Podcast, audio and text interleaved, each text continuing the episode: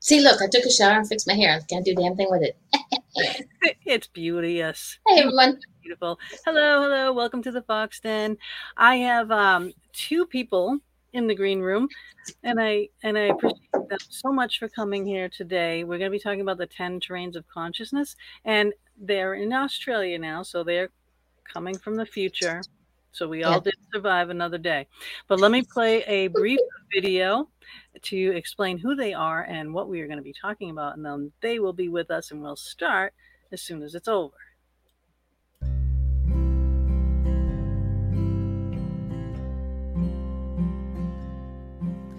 Evening. Welcome to the Fox Den. Tonight we have Allen David Reed and Tahnee Woolf. They are the co creators of the 10 Terrains model and authors of the book introducing the 10 Terrains of Consciousness Understand Yourself, Other People, and Our World, which is being embraced and studied by people around the world as a new way to understand themselves more deeply and the shifts that are happening on the planet. After years of research, they are finally bringing their new model to the world to lead a way for a more harmonious future. American born Allen David Reed is a global thinker and a visionary. He was a pioneer in the field of virtual reality in Silicon Valley, has worked as an architect, a builder, a planner, environmental landscape designer, has extensive training in applied and quantum physics and all branches of science, is a historian, political analyst, and a philosopher deeply schooled and studied in divination science and the esoteric Gnostic arts, and is also a master dowser and a shamanic intuitive. He is a genius for pattern recognition, problem solving, and seeing truths that others don't see. Australian Tahnee Woolf is a modern Renaissance woman.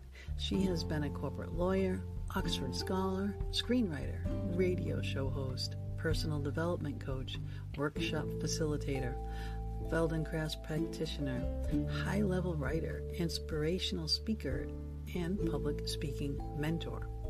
She is a gifted communicator, storyteller, and linguist and is highly skilled at understanding human dynamics in all forms. She loves to hold space for deep sharing and growth in others, thrives on laughter and joy, and is a heart opener and inspirational spirit.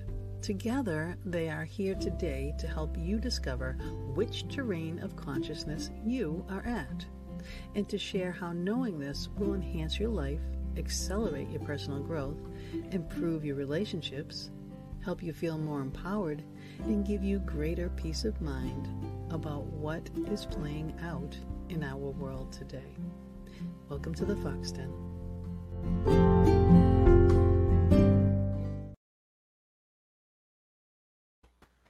Hey everybody, I am Gina B. There's Mom D. We have Allen and Tahnee Woolf with us tonight, and we have a great great show. We are going to be talking about this, the book, The 10 Terrains of Consciousness. Just, yes. just yes. one comment for everybody who's watching. Okay, I'm in I'm in Quebec, Canada, and we just took like three feet of snow off my roof. Tahnee and, and, and Allen are in uh, Australia, and they're like melting because it's so hot. So, like, uh, can we just like, because y'all are just below me, could you like send me some heat, please? I'm freezing over here. Okay, have my moment. and she goes, yeah. And I have the I have a fan in my room. Cold air in because Thanks. hot in this room. But yeah, but all all weather aside, um, I do want to make a comment though. If you are listening to our Anchor FM venues, any one of them, Spotify, Apple Podcasts, or whatnot, please go to the Fox Den with Gina B and Mama D. You are going to want to watch this mm-hmm. show. Actually, you kind of need to watch this show because we are talking about symbols and what they mean. And we are going to be pointing to symbols. They are going to be discussing what they mean. And those are the 10 terrains that we're going to be talking about. So please go again, the, the YouTube channel or the Facebook, uh, share with your friends because this is really interesting stuff. It's a concept that I had no clue what it was until I started reading it, and it is interesting. So, that being said, welcome, guys, and thank you for braving the heat for us. Well, thank you, Gina. We're happy to be here. Uh, looking forward to this conversation. Yeah, we're really excited to chat with both of you. It's going to be fun. I did the quiz, by the way. Yeah, me too. Me too. Awesome. Yep. I think she cheated a little bit, but um, anyway, we'll talk. We'll get to, we'll get to that right because Yes, we will talk. We will talk about the quiz. Um, but what is the ten terrains uh, model? Well, the 10 terrains are um, basically lenses that we each wear on reality as a, as a concept of the whole universe and, and the cosmology that the ancients and the mystics have always been talking about, that we're really living inside of one indivisible consciousness. And we are all of that, as is every atom and every star and every universe. So, what the 10 terrains is looking at is how each of us are perceiving this infinite oneness. And that is giving us rise to our beliefs, our perceptions, our values, and really what we feel we need to feel safe. And so it's a continuum that spans from us being fully integrated with that oneness and therefore feeling uh, that we are safe within that to being very separated from that, feeling everything outside of us is going to harm us, and we're constantly looking to feel safe and to find a way to to not be uh, attacked by the you know outside world. So it's it's really looking at these different lenses that people are seeing reality through, and it's a very powerful understanding in order to have you know the peace that you really are seeking. And in a really simple, practical sense, you can think of it as a map to show where you're at right now at this moment in time in your spiritual evolutionary journey. Because all of us are here to grow and evolve and change and expand. And really, the 10 terrains, I'm just going to check I'm going the right way. It goes from this way to this way. Those of you who are watching the video, the opposite on my screen. So I'm just checking.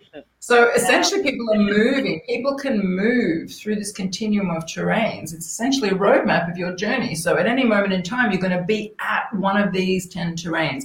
And that is the, as Allen said, the lens. It's like a colored pair of glasses you're wearing at that point in your journey. You might be wearing pink glasses or blue glasses, and you see the world through that filter and it, it, it, it, creates your choices, the kinds of work you do, the kinds of people you're drawn to, the kinds of modalities and health modalities you resonate with. And sometimes people can feel like, oh my God, my parents don't get me. It's like they're in a parallel universe. They're probably at a different terrain, right? Yeah. You, you, all get that. So it, it's a map. Think of it as a map to show where you're at right now in your journey and perhaps earlier in your life you were at a different terrain and you've moved and so you can see your growth and your expansion or perhaps you spent your whole life at this terrain, or perhaps you're in the process of shifting to the next one, in which case everything's going to change dramatically in your life. So it's a really fabulous way for people to find out really where you're at, what challenges you're facing right now in your journey, and, and they're real challenges, but they're different at each terrain. And what mm. lessons you're needing to learn right now at this point in your journey. And each terrain has very different lessons it's learning but also the gifts you're here to bring. You know, someone at this terrain has very different gifts to bring the world as someone at this terrain, and they're all equally important. They're just very different. So, you know, people who've done the quiz, like you guys have done, have a real sense of where you're at in your journey, and that can answer so many questions about what's going on in your life. Yeah, definitely. Yeah, definitely. I'm going to put up um, the quiz. The quiz. Okay, tenterrains.com backslash quiz. We are getting a feedback again. But yeah, these really are parallel universes, uh, as Tahnee is indicating. And so, with someone, you know, we're, we're each in one of these or moving from one to the other. So, but it, even at that, we're in a parallel universe to each other. And that's why you have such difficulties oftentimes relating to other people because they're literally seeing and relating to life from their universe, which has its own language, its own memetics, its its its, its own world. And you're coming from a different world. And so by understanding these terrains and by understanding these different perceptions that we're each having, you're able to bridge that uh, difference and that separation that you know often we have with our family members our spouses, possibly uh, our neighbors or friends. So this really gives us a way to to come back into uh, coherence with all of you know all the people in our world. And how you laid the book out? Oh, see, it's me. It's my. I'm hearing me through this. You're you're muted, Mama. Yeah, it's their it's their thing because they don't have the headphones on. Um, people tell me, can you hear the echo or is it just me? All right, so now okay. What the heck? So long as they're muted, you won't hear an echo because their speaker is so close Oh. to their microphone. That's what because I just muted them. Yeah, but I'm So still hearing it. Oh, now I'm not. No, you're not. Now you're not. right. Well, you're gonna do that? Mute them and I'm gonna have to mute and. All right, let me explain something here. All right, so at the beginning of the book, you were explaining what you were just kind of basically explaining what the terrains are, how we're going to use them in our lives, and then you go into um, more in depth, but not completely, totally in depth, but enough that you understand what the terrains are. And as well, I was reading it because at first I really was. I was kind of dumbfounded. I was a little bit lost. I wasn't sure what I was, you know, getting myself into here, you know, and I read the book and then took the quiz. I, I well, actually, I read about three quarters of the book and then took the quiz. And I found out that I am a diamond on the way to circle. Um, but I really related so much to the square. It's unbelievable. And I know a ton of people that are in the diamond um, uh, zone. And oh my God, there's like, oh, there's so much information. And as you're reading it, you will see your friends, you'll see your parents, you will see, you know, oh my God, yes, this is this person to a T, this is that person to a T. You know, this was me when I was in high school, this is me when I was here, this is, you know, and I could see it because why I related to so much of the um, square. But then I was like, yeah, but you know what? I kind of left that a little bit behind and changed my way of thinking. And then as I read Diamond, I was like, yeah, I could relate more to that, you know, but and then the then the circle, I'm like, well, that's where I really want to be, you know, and and all that. So it's it's really mind blowing how accurate it is. Unmute them. Okay. It's beautiful. It's beautiful for us to hear that. You know, it's really exciting because we've put so many years of work into this. And when somebody really gets it and really takes the time to read it properly and really get it, because it is, you know, profound information. It's hard to convey it in a soundbite in a two minute YouTube video. So when someone takes the time to read it and they really get it, we always get feedback. They're like, holy moly, this is really accurate. You know, but it's so it's so exciting for us to hear that because we find it incredibly accurate. I mean, I found it so helpful to understand my family, my friends, obviously my own journey, but just the people in my life, the community I live in, which is not a mainstream community. It operates very differently to the city I grew up in, which was at Square. The community we live in is at Circle, two terrains apart. So yeah, we found it incredibly helpful. So it's it's really wonderful to hear that you've you've really resonated with that too. Yeah, the, the physics of this is actually quite simple, and it's it's a, a very parallel idea to when uh, early on most people thought that the Earth was flat and that it was the center of the universe, and, and things didn't really kind of make sense. It was very complicated to try and figure out all the orbits of the planets around the Earth, and and, it just it just it was a lot of compl- complexity and when we started to see the earth is round and that it was actually following this this star and we're all spinning behind it and following it around everything came into very clear focus and it became very simple and that obviously led the way for the accuracy of the mathematics to do the stuff with space shots and all they couldn't have done that if they didn't have this right model well this is a very similar idea we've actually corrected what most psychology and other sciences presently think of as consciousness coming from within ourselves. It, it, comes out of the brain. It's something that, that's just with us while we're here. And then once we go away, it goes away. And, and that's really a, a very, um, well, immature from a, from a uh, perspective of the mysteries, understanding of what we are as an infinite being, an infinite consciousness. And so with that, that's like putting the sun at the middle of the model. So with with that understanding that that's who we are and where we are always at within ourselves, what we're looking at here is is really idea of, of separation from that. If I were to to use my finger to to say that I'm up here at, at infinity, um, and that is my singular self, and that's what we all are, is that one singular self. I'm actually going to switch my fingers. So I'm going to put this rubber band up here. Now, if I pull this rubber band away, that's that's the degree of separation I am from myself, and that's really what we're dealing with here: is coming back to a healing because it's a self-healing universe. We're a self-healing body. Everything self-heals.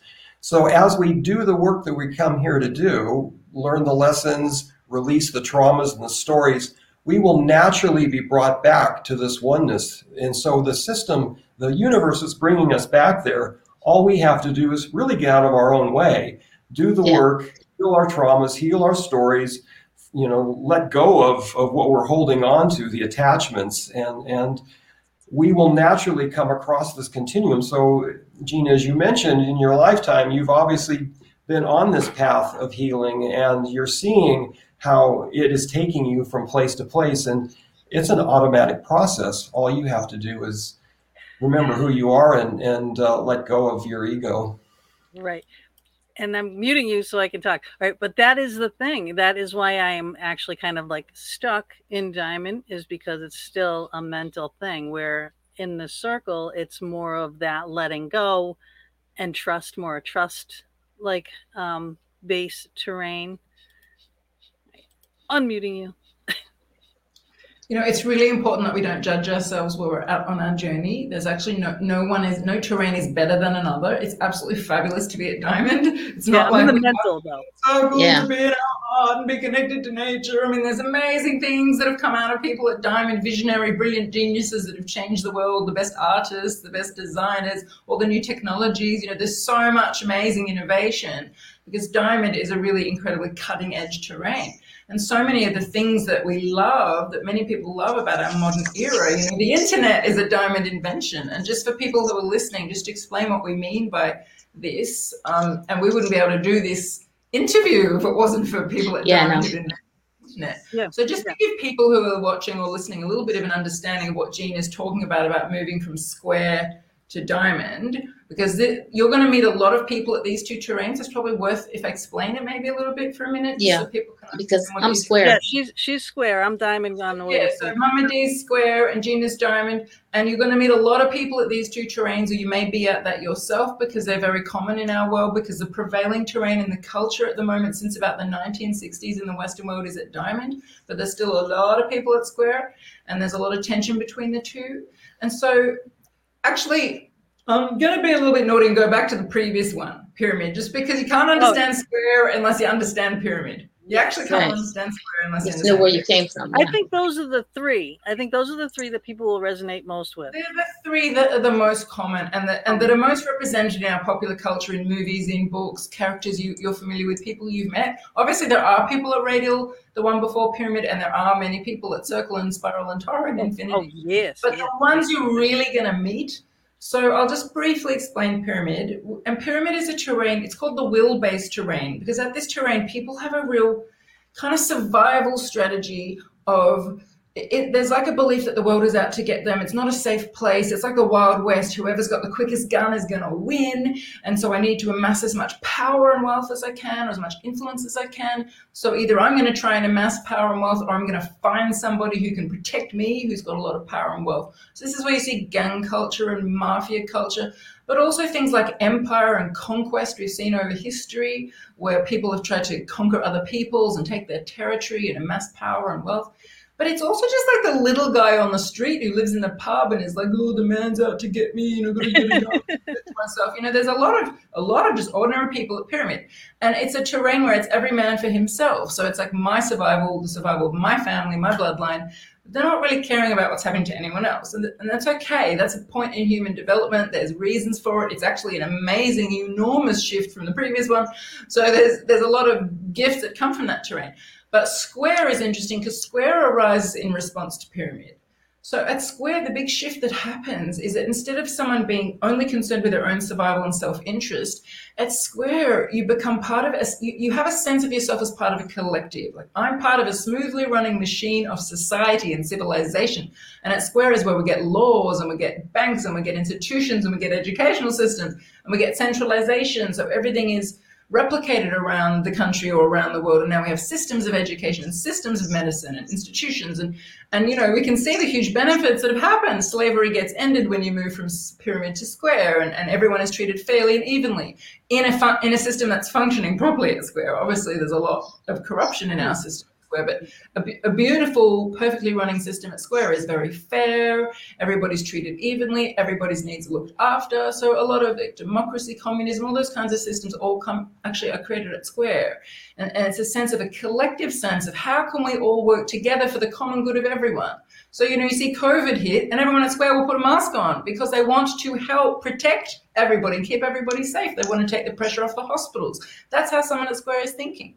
So it's, it's a it's a big reaction to, to pyramid because a pyramid it's like every man for himself. You know, I'm going to hoard all the toilet paper. I don't care. Everyone needs it. it's fair. It's like we're all going to come together and we're going to work together to, to fight this common enemy, whatever that enemy is. And so then you see diamond, which is a reaction to square. And so at diamond, so it's where your sense of identity comes from the role you're playing in the system. I'm a teacher, I'm a doctor, I'm a cleaner, I'm a prime minister. It doesn't matter. It's it's a sense of being part of the civilization, part of the order, and, and you've got a role that you're playing. At diamond, all of that falls away. So someone who, who shifts to diamond or who is born at diamond is really feeling like I decide my identity. You know, I'm going to be totally original. I'm going to forge my own path. I'm not going to play some role that my parents want me to play or the society wants me to play. And so at Diamond is where you see gender exploration, all the gender fluidity and LGBTQ, all that, that's all coming from Diamond, you know. Um, freedom of information, diversity, embracing of radical new ideas, cutting edge, hacking your health, you know, all this stuff happens at Diamond. And the internet happens at Diamond because people who were at Diamond in the 60s, 70s, 80s who were coming up with this new technology, they're wanting to find ways to decentralize information because at Square it's all run from the central system and everybody is equally looked after. At Diamond, it's like, no, we each want our own access. We each want our own access. So some, everything becomes customized and individualized. The technology reflects that.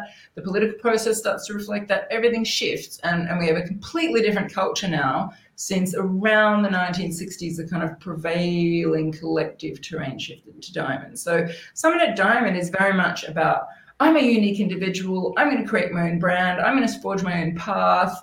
There's not so much wanting, you know, stability and financial security like we saw at Square, and it becomes much more about financial independence and maybe it's a bit more risk taking. So you can see when, when you hear this, this very brief description, you probably know people at both of these terrains, and you can see why they clash a lot because the values are completely different. So I'm just curious how you guys resonate with that since one of you's at square and one of you's at diamond. And no, I, I can I, I think she's more she's more a diamond than she realizes. I, I, what she did when she was taking the quiz. If you do the quiz online, people, um, the questions she was kind of like playing the safe question and playing the safe question and playing the safe question and and i know her better than that. She's an oracle card reader. She's uh she's a much more advanced but she questions herself. She questions those gifts. She questions and you know and there's no need you know? So i really think she's already beyond the square you know uh for sure. Just because i know her and i work with her you know? And um and I mean, I think she's like she's beyond me in the metaphysical sense, you know, because I'm still more into the very way of thinking and intellectualizing and you know planning and you know all that kind of stuff. So it's going to be a lot for me to get past that. OCD. I, I have OCD. I mean, I do. All right, and my ducks need to be in a row, or I will lose it a lot of that is personality. Yeah, I was going to say a lot of that's personality uh, as as well, but certainly the quiz. The one thing we want your listeners to, to know is that the quiz is really a, a point of your self reflection, and it's a beginning point in this journey of understanding your terrain. It's it's a it's very accurate, but if if you're not really answering honestly or you're maybe not as aware of yourself it may not come out where you're exactly at. It'll but come it, out close. it'll come out close yeah. but even even if not that's the point in this is that it's a it's a it's a point it'll kind of get you in the ballpark. If it doesn't nail you directly it'll get you in the ballpark but it's a beginning point for you to start to go down this journey of of 10,000 steps to to learn about yourself because it's really what we're, we're here in this life is about self knowledge, know thyself, and, and learn who we are. And this is a way into that inquiry, that question of who am I? And, and partly by knowing where you're at, you can know who you are because they, they kind of go together. So this kind of gives you a way to, to look at where you're at and it you know reflects that depending on on how you've uh, worked with the quiz. But then as you learn this model and get more deeply involved with it you may go well you know um, actually that's that's not quite exactly right. Actually i do feel i'm a bit more further here. So it's gonna, i want to put up a picture the the um the where you are from the inner circle to the outer circle. Can you explain what this picture is well, basically, it's the idea that on the uh, right hand side, you've got what we, in the white area, we call nothing. And that is, uh, what's, what's quite fascinating is there's, there's this idea that everything is really the opposite of what our, our eyes and brains perceive. So, really, we are inside of this void, even though it looks like it's all inside of, of, of that. So, the void is what is bringing rise to everything. And then these are nine densities, if you will, that get more and more dense. So as you come all the way to the most separated point where the red is on the left side, that's particle, uh, the matter-based terrain. And, and that really is a, a point at which you are really very dense in your energy. You're separated completely from yourself as an infinite being. Uh, you're seeing everything outside of you. So it's a polarity, it's a, a complete polarity to what you would know if you're fully awakened that you are everything and that uh, it's all inside of you. So it, it's kind of the idea of working from the outside in because it is an inside job as we learn when we grow spiritually. But when you're starting out, you don't know that and you think it's all outside of you. So, hmm, right here. So the particle base, that's kind of like I, I'm, I'm going like you go from caveman to spiritual to I'm going to rule the world. to okay, well, let's all rule the world together. then you start to get into more individual, uh, coming into your own selves, you know, uh, beyond. And I mean, kind of, kind of just do the do that, do the the brief um, each one. And, and those five, those five are are really a perspective that's looking outside of you for reference. So your identity at Diamond is looking, you're looking outside of you for, for reference and, and relativity. So it's all of these five terrains are looking outside of yourself for, for a reference point. As you move to the next five, you actually go from outside to inside, from the head to the heart, and you begin an inner journey, which then kind of mirrors that and reflects that. And, and Tahnee will explain what that is at Circle. Yeah, I'll just run through them super quickly. Yeah. Um, I, have been known to do the whole thing in under three minutes. I can try that if you want. I, I, can, I can believe it. I can believe it. You're so well spoken, and I love your accent. I could listen to you. To, okay, before you before huh? you started that, I think I figured out what I did wrong, and and okay. I didn't. I can't say it's wrong. Um, I have two mindsets one that takes care of my family and people around me, and the other one that focuses on me and what I want, what I need. So I think the square is is the family, and the the the, the diamond is my further along. I think my square is inside the diamond. It's Just my issues. It's interesting because in truth, a person can only be at one spot in their journey. So wherever you are is where you are. It can't be at two. But, on the fence. You're, you're, probably uh, at square moving to diamond, which is why there's all this confusion. Because when someone's at that point in their journey, like they haven't fully locked in diamond on all levels, they haven't fully integrated it. They're still operating in many spheres of their life at square they're transitioning. And that transition from one terrain to another can take days or can take decades. Some people slowly move over decades from diamond to circle or from square to diamond. Some people can move in like a heartbeat. Suddenly they wake up one day and they've had a massive epiphany and you know, collapse of their entire life, and something so big has happened that they just wake up in a different place. But for most people, it's gradual. So when a lot of people do the quiz, they'll come out. At, the report they get will be you are transitioning from one to the other, and and that sounds like that's probably what's happening because in, in in the kind of really key areas where there's fear, which is usually around protection of our family or our money mm. or our wealth that's where your true terrain will show itself. And so, someone, let's say, who's at infinity is just in such a place of trust, even around money, even around their family, that they will answer the questions very, very differently. So, if you really are at square, it will show itself when it comes to things like families, your house, your money, think your security, because Square is really very much around protection and security. So it's it's probable that you're moving from Square to Diamond, but obviously you would need to study this longer. I'd need to talk to you for a lot longer to be really sure. But you're definitely at one of them. But I would like to say that there's there's you could think of this as, as a, a foundation. The terrain is is what you know trees grow on on the land, for example, and so the terrain is the foundation. It's it's the foundation of your spiritual place at this time.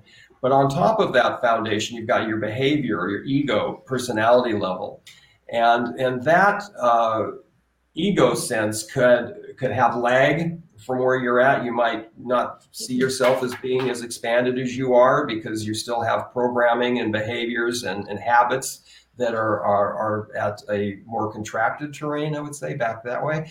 You may also be, and oftentimes people at Diamond or seek, seek, seeking or searching for their identity will see themselves as being very expanded. They may have some kind of exper- spiritual experience or metaphysical experience, and they'll think, oh, now I'm enlightened. Well, they have glimpses, and we all have glimpses. The difference mm-hmm. is how long you can hold that frequency and how much you're able to be that in an embodied trust way. That. Yeah, trust that so, and let go and embody it. And we all live. have and we all have moments, but as you get more and more expanded across this continuum, you will actually uh, be able to be that and hold that as a way of being full time. Right, right. So you're going right from the aha moment to, and then you still have your doubt to that fully believing, and then you can progress. But like you know, I mean, when you get into the end, you get the Gandhis and the things like that are, are on that end. That that's that spiritual enlightenment and and all, and that's like a whole nother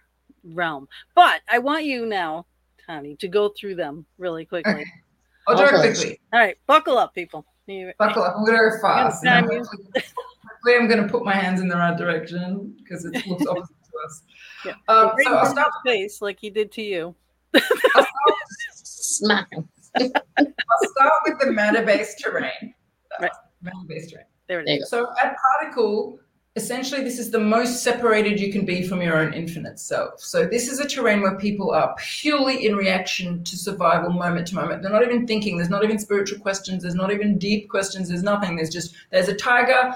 I better run or I'm going to get eaten. That's it. And you're really not going to see people at this terrain in our modern era. Maybe if they were born in a war zone and have spent their whole life there and know nothing else, but it's extremely rare. But if you think of kind of caveman mentality, and then the terrain after that, the faith-based terrain radial, it's a slightly misleading name because it's not it's not really about religion.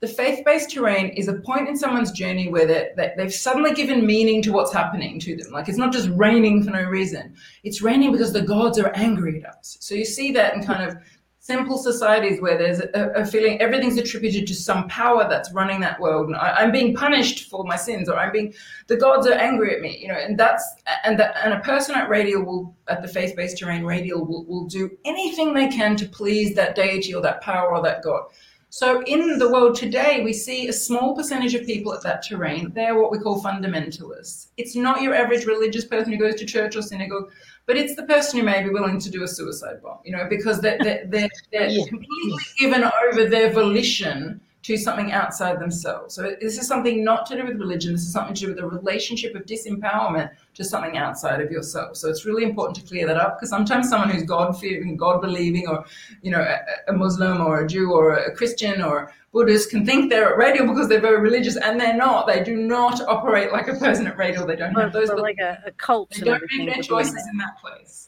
So it's not about whether you're religious. It's about the degree of disempowerment that you've given up to something outside of yourself. Right. So but the terrain like after, cult slay, right? Yeah, like a cult. Yeah. Yeah. Okay. So, so the terrain after that. Diamond. There. Diamond. Pyramid. pyramid. I mean pyramid. It's so weird because I'm looking at the opposite. The wheel-based terrain. So the massive shift that happens at pyramid, the wheel-based terrain, is that someone now doesn't believe that there's some giant thing outside of them that's controlling everything in the world. They believe they're in charge of their own destiny. So a pyramid is like, I'm in charge of my destiny. I make my own choices. You know, it's up to me to feed my family. You know, I don't believe in anything. It's just me. I'm it. And I'll do whatever I have to to survive. And so suddenly it becomes about self-interest and all the things I talked about before, where it's like who's got the quickest gun will win, who's got the most power and influence, trying to dominate other people to get what you want, protecting you and your family at every cost and just trying to get by. And there's a real victim kind of sense of victim consciousness. So a lot of there's quite a lot of people at this terrain in the world, and there's a lot of yeah, a lot of so much narcissists. It's it's more people victim conscious, like this is being done to me. The world is doing things to me. And I, I should probably just jump in and say that each of these terrains are really responding from an inner drive to feel safe, but that that drive to feel safe is is drawn from ten different awarenesses of what it feels to be safe. At, at a place where you're disconnected, at, at particle, you're going to do whatever you need to survive because your safety is is very tenuous and you're looking outside of yourself for for what you have to do to survive and feel safe as you become more expanded and come further within yourself you realize that you are able to hold that understanding of safety within yourself and you have a deep trust in your infinite self and so your relationship is completely different to to the world at large yeah, so pyramid, the sense of safety comes from amassing as much power as you can, wealth, whatever that means for you. Um, and so then, as we said, we shift to square, and at square, the sense of safety comes from the system. I will be safe if I'm part of a smoothly running civilization with order and law and and and and rules and institutions, and I can play a role in helping everybody and being in service to the common goods. That's what we see at square, and it's very much about stability, financial stability, a well trodden path. It's what we call the mainstream. It's what we call the mainstream. But there are a lot of spiritual people at Square. So you may have people in your audience who are at Square. We've got plenty of friends at Square who are deeply spiritual. But they're, but they're still very much coming from a place of wanting to be part of a smoothly running system. So then we get Diamond and the reflection based terrain. Uh, there. Yeah, you got it. Yeah, because now, so now diamond, the reflection-based terrain, as I said before, the sense of safety comes from your own ingenuity, your own individuality, your own ability to think outside the box and do and to just be true to yourself. Like diamond is all about who am I, what's my path, what's my purpose, how can I contribute, how can I change the world. People at Diamond want to change the world people at Square want to fit into an existing system and do their best to help it, like be a really good doctor within a medical system. Someone at Diamond wants to create a whole new school of medicine, completely new, completely new kinds of technology or completely new practices. Like they're just they're, they're all about innovation for its own sake. And um, yeah, innovation, originality, ingenuity. Always always fixing something. Always, you know, yeah, I can tweak that. I can make that better. I can do that. I let following your own path, but it's it's very much just it's about identity. So at Diamond, one of the key things at Diamond is identity. So we see a lot of subcultures at Diamond. People who are like, I'm a goth, or I'm an emo, or I'm a this, or I'm a that, and they'll dress in the way that reflects that. I'm a spiritual seeker. I'll change my name to Cosmic Dave. You know, and and you know, I know a lot of people like that who've changed. They've taken on Indian names. They've, you know, it's all part of the persona because it's very important at Diamond that your world reflects back to you the identity that you're choosing, as hmm. opposed mm. to being told you're going to be a doctor by your parents. I'm choosing my own identity at Diamond, and everything I do will reinforce that. My brand, my social media, my clothes so that's that's the paranormal awesome. field. We're we're in the paranormal field, and the paranormal field is a bunch of uh, yeah uh, pyramids and squares, and um, mostly pyramids. so mm-hmm. that's what he's talking about, and he's saying he's yeah. a diamond because he's just a silly guy, and we love Thanks him. Thanks for sharing that, George. We're not seeing the comments. It's lovely to know people are engaging yeah, it's, it's fascinating. And, you know, as I said before, so much innovation and so many of the amazing things in our world, so many of the artists, you know, have come from Diamond, so many of the musicians we all love, you know, so it's an amazing terrain. And then what happens after Diamond is someone shifts from Diamond to Circle. Yeah, there's Mama. Yep, right there. There you go. the connection based terrain. The shift that happens here is the shift from head to heart. Mm. And from outer to inner and from doing to being. So when someone shifts from square to from diamond to circle, their life becomes much simpler. There's much less focus on doing and busyness and achieving and career. And it's much more my connection to my own body, my connection to my heart, my connection to the earth, my connection to nature. And one of the things we can talk about later in the interview is how uh, in this current COVID situation where the whole world has been stopped and pressed pause, a lot of people who were already moving from diamond to circle have had that process sped up because so many of the external distractions have been taken away and the busyness and the doing has been taken away that that process of coming into the body no no that was a beautiful comment george. We did we weren't yeah. we didn't hear it. No, it's just i'm not i'm not having uh i'm just having fun. No disrespect. This is just very interesting and yeah, he's a silly guy he's a silly guy we love hearing from the audience He's stuck at um, home, so he's here. He's listening. That's great. Yeah, so um, people as they shift from diamond to circle, it's much more of an inner journey, and, and they're doing a lot of work on emotions and connection to the feminine and connection to the earth and a sense of community emerges. We live in a community here in a part of Australia which is at the prevailing terrain of circle. It is like living at Woodstock, and it's so different from living in Sydney or Perth or Melbourne or New York or London. It's it's dramatic.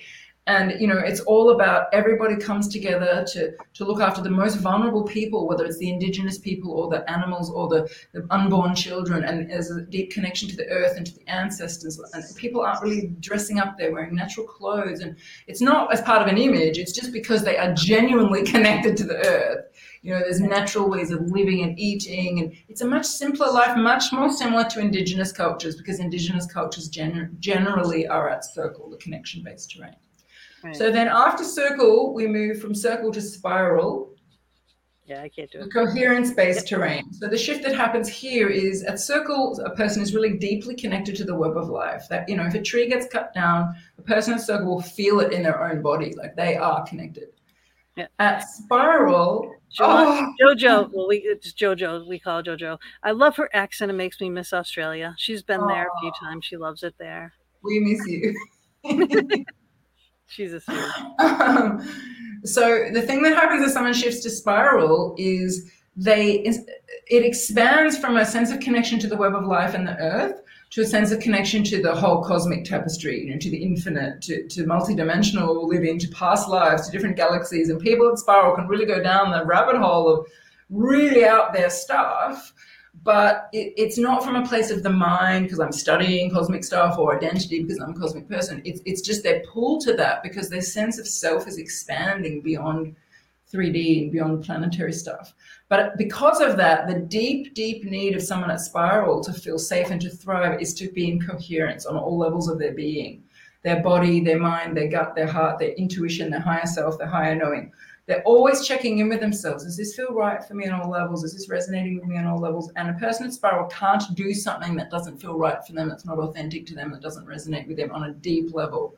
So they're, they're, they're not following a path usually, they're just in the moment. This resonates with me. Like Eckhart Tolle's work, The Power of Now, that's coming from Spiral all of those teachings are, are, are, really relevant for someone at that terrain or really helpful for someone who's moving towards that terrain from circle. So it's really about listening to yourself, um, it's a deep knowing that I create my own reality. So people at Spiral always work on clearing themselves, clearing their triggers, coming back into the into love, constant real time clearing because they know that they create their reality from their own energy field, from their vibration, from their beliefs. Not not just beliefs. At Diamond, it's mostly about beliefs. At Spiral, it becomes much more about your energy, the vibration, the energy that you're holding. Yeah, they're very aware of their frequency and uh, and the understanding of different frequencies and raising your frequency, being more in the frequency of love. So it's it's a a, a real presence to frequency and alignment, and resonance, and vibration. Yeah, and then the shift that goes from spiral. So you're going to still meet some people at spiral. There's maybe two and a half percent, three percent of the population is at spiral. So you will meet people there.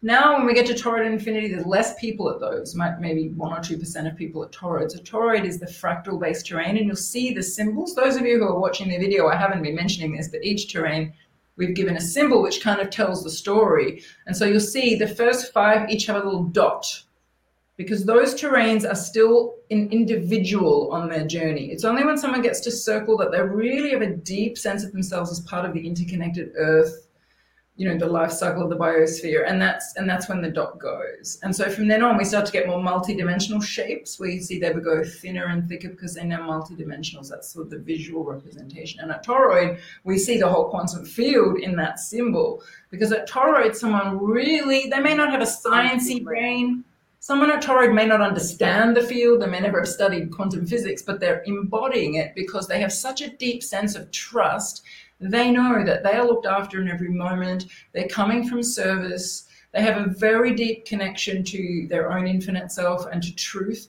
And a lot of the great teachings of the world, the religious teachings, the great truths, some of the most brilliant scientists we've ever had, they're bringing information through at that terrain. This work, the 10 terrains, came through at, at, the, at Toroid, the fractal based terrain. That was the prevailing terrain between us at the time when we created this.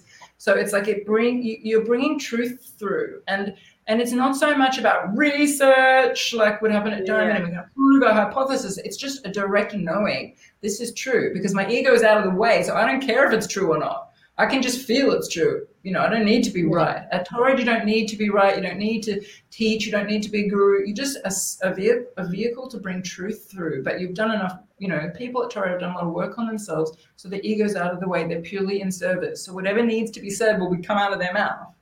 So can they can. Can I ask a question at this point? Because, um, like, I have these different gifts, weird gifts, right? I know things. I know how to build things. Like, all right, you're an architect and a builder. I was a designer. Um, it kind of came naturally to me. You know, um, I built things from when I was a kid. Excuse me.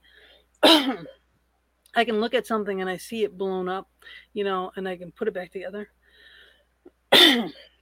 Sorry. And I just know how to, um, like, when I was working, I would know how to tile. I would know how to, you know, rip down a wall and put it mm-hmm. back up. I would know how to do all these things. Just it it comes to me, and I and I see it all laid out like a movie in my head. I see it, I know it, and I can do it, and I trust that I can do it. I do it. it doesn't even matter if I've done it before or not. I just dive head in and do it, and I see it step by step by step. Again, my OCD is all my ducks are in a row, but I would do the job. I would get it done. It would be perfect. Well, the thing we have to look at is the fact that we are all an infinite being. At um, if I can get the symbol Look at this, right, look at this. yes. That- yeah, Um, we we already have, and, and this is where in, our imagination and magic is magic is really about imagination. We all have that capacity of imagination at our essence. And it doesn't matter what terrain you're at, we all have that ability to dream, and that's what creates reality is our dreaming, our imagining, our visualizing. The difference here is that whether you believe your magic, whether you believe your ability as creator, at infinity you realize as you see it, you create it, and you are fully responsible for the creation that you're imagining. So you're very careful on what you're thinking because you realize your thoughts become things. And very quickly, too, I might add, as you become more expanded, you're you're you're in a very quickened state. So you're much more conscious of your thoughts. Negative thoughts are going to smack you upside the head really quick um, as you're more contracted, you don't believe your imagination. You don't believe your ability as, as a magical creative being. You, you question it, you doubt that. And so we're really looking at degrees of doubt away from that knowing. And so then you blame and you, you don't take responsibility and you think it's happening to you. So there's a, a different relationship that, that comes out of the imagination as to what, what you do with it. But also, I also just want to talk about talents because what you're talking about, Gina, is you have an incredible genius and talent in an area of design and architecture and 3D building, all that. So you can just do stuff. Everybody has a talent in an area. So for me, it's words. Like I can just write. I don't even have to think about it. I've done that my whole life, whatever terrain I was at. And some people have that with colors. Some people have that with music. Some people have that with food. Like, so we all have an area that our personality and our brain is really incredibly good at and genius. That's not what we're talking about with terrain because you you would have had that at every terrain you're at. That's just you. Oh, that's yeah. your That's, yeah, that's it. That, well, that's that's how your that's brain that, is built. That's, how your brain is built. So what I'm talking about at Toroid with the access to truth is that in every moment, regardless of what's happening to the person, whether there's a, a virus sweeping through the world and everybody's in fear, regardless of whether they get cancer or they're sick or their boyfriend breaks up with them, they will have a perspective on that that's coming from such deep trust that they know they are looked after. There's no fear there. They have a direct knowing coming from the divine, coming from the infinite. That means they are in such a state of peace. And it's not to do with whether they're a brilliant writer or they're a brilliant builder and they know exactly how to make science or they know exactly how to make art, because we all can do that at every terrain. It's a relationship with what's unfolding in their life that is coming from such deep trust because they know that they are, that they know that the universe is toroidal. They know that they're looked after. They know that you know there's that we're infinite and immortal, and it doesn't matter if you die because you keep going in a different form. Like that, they innately understand all of that. So their relationship has so much to the reality has so much less fear in it at Toro. So if you're if you're and that's why they bring through such deep truths because there's no fear in the way. There's no blocks in the way. And so if you're hanging around someone at Toroid, the fractal based terrain, you probably feel quite calm around them because they are actually radiating that deep peace because it's just innate to them because that's where they're at in their journey. And so you might not know that they're at that terrain. You might not know anything about them. There may just be some guy on a bus, but you'll feel quite calm around them. And this gets even more extreme at infinity, the unity based terrain. If you were to be around someone at infinity, you would feel such calm around them. My water bottle just You see, it was a sign. Sorry, drop my teeth. But at infinity, the shift that happens from Tori to infinity is now a person is in an even deeper place of trust where moment to moment in real time, they completely have surrendered their ego. They're just 100% in service to the divine in every moment. If a bullet was to come, they would just dodge. You know, they, they wouldn't be like worrying about the the shooting. You know, they're just in the moment, and if they if they felt they were supposed to take that bullet for some higher purpose, they would. They're just in the moment. Whereas at Torah, someone is still asking questions, like asking information, and the information's coming back. At Infinity, even that has stopped. They just are. They just are the information. They don't need to ask anymore. And, and someone in Infinity, like a lot of people, like Buddha, you know, a lot of the people throughout history that have been called enlightened are people who shifted from Torah to Infinity. And at that point, people can feel that the ego has gone the ego has dissolved. The person is just 100% there in divine service of, of the infinite that we all are. And they're not the big spiritual teachers. The big spiritual teachers tend to be at diamond, maybe spiral. They're not at infinity. A person at infinity doesn't have any need to teach. You know, they're just a quiet, humble person usually. They're just some dude. You know, and you just walk yeah. past them like, wow, I feel really calm around that person.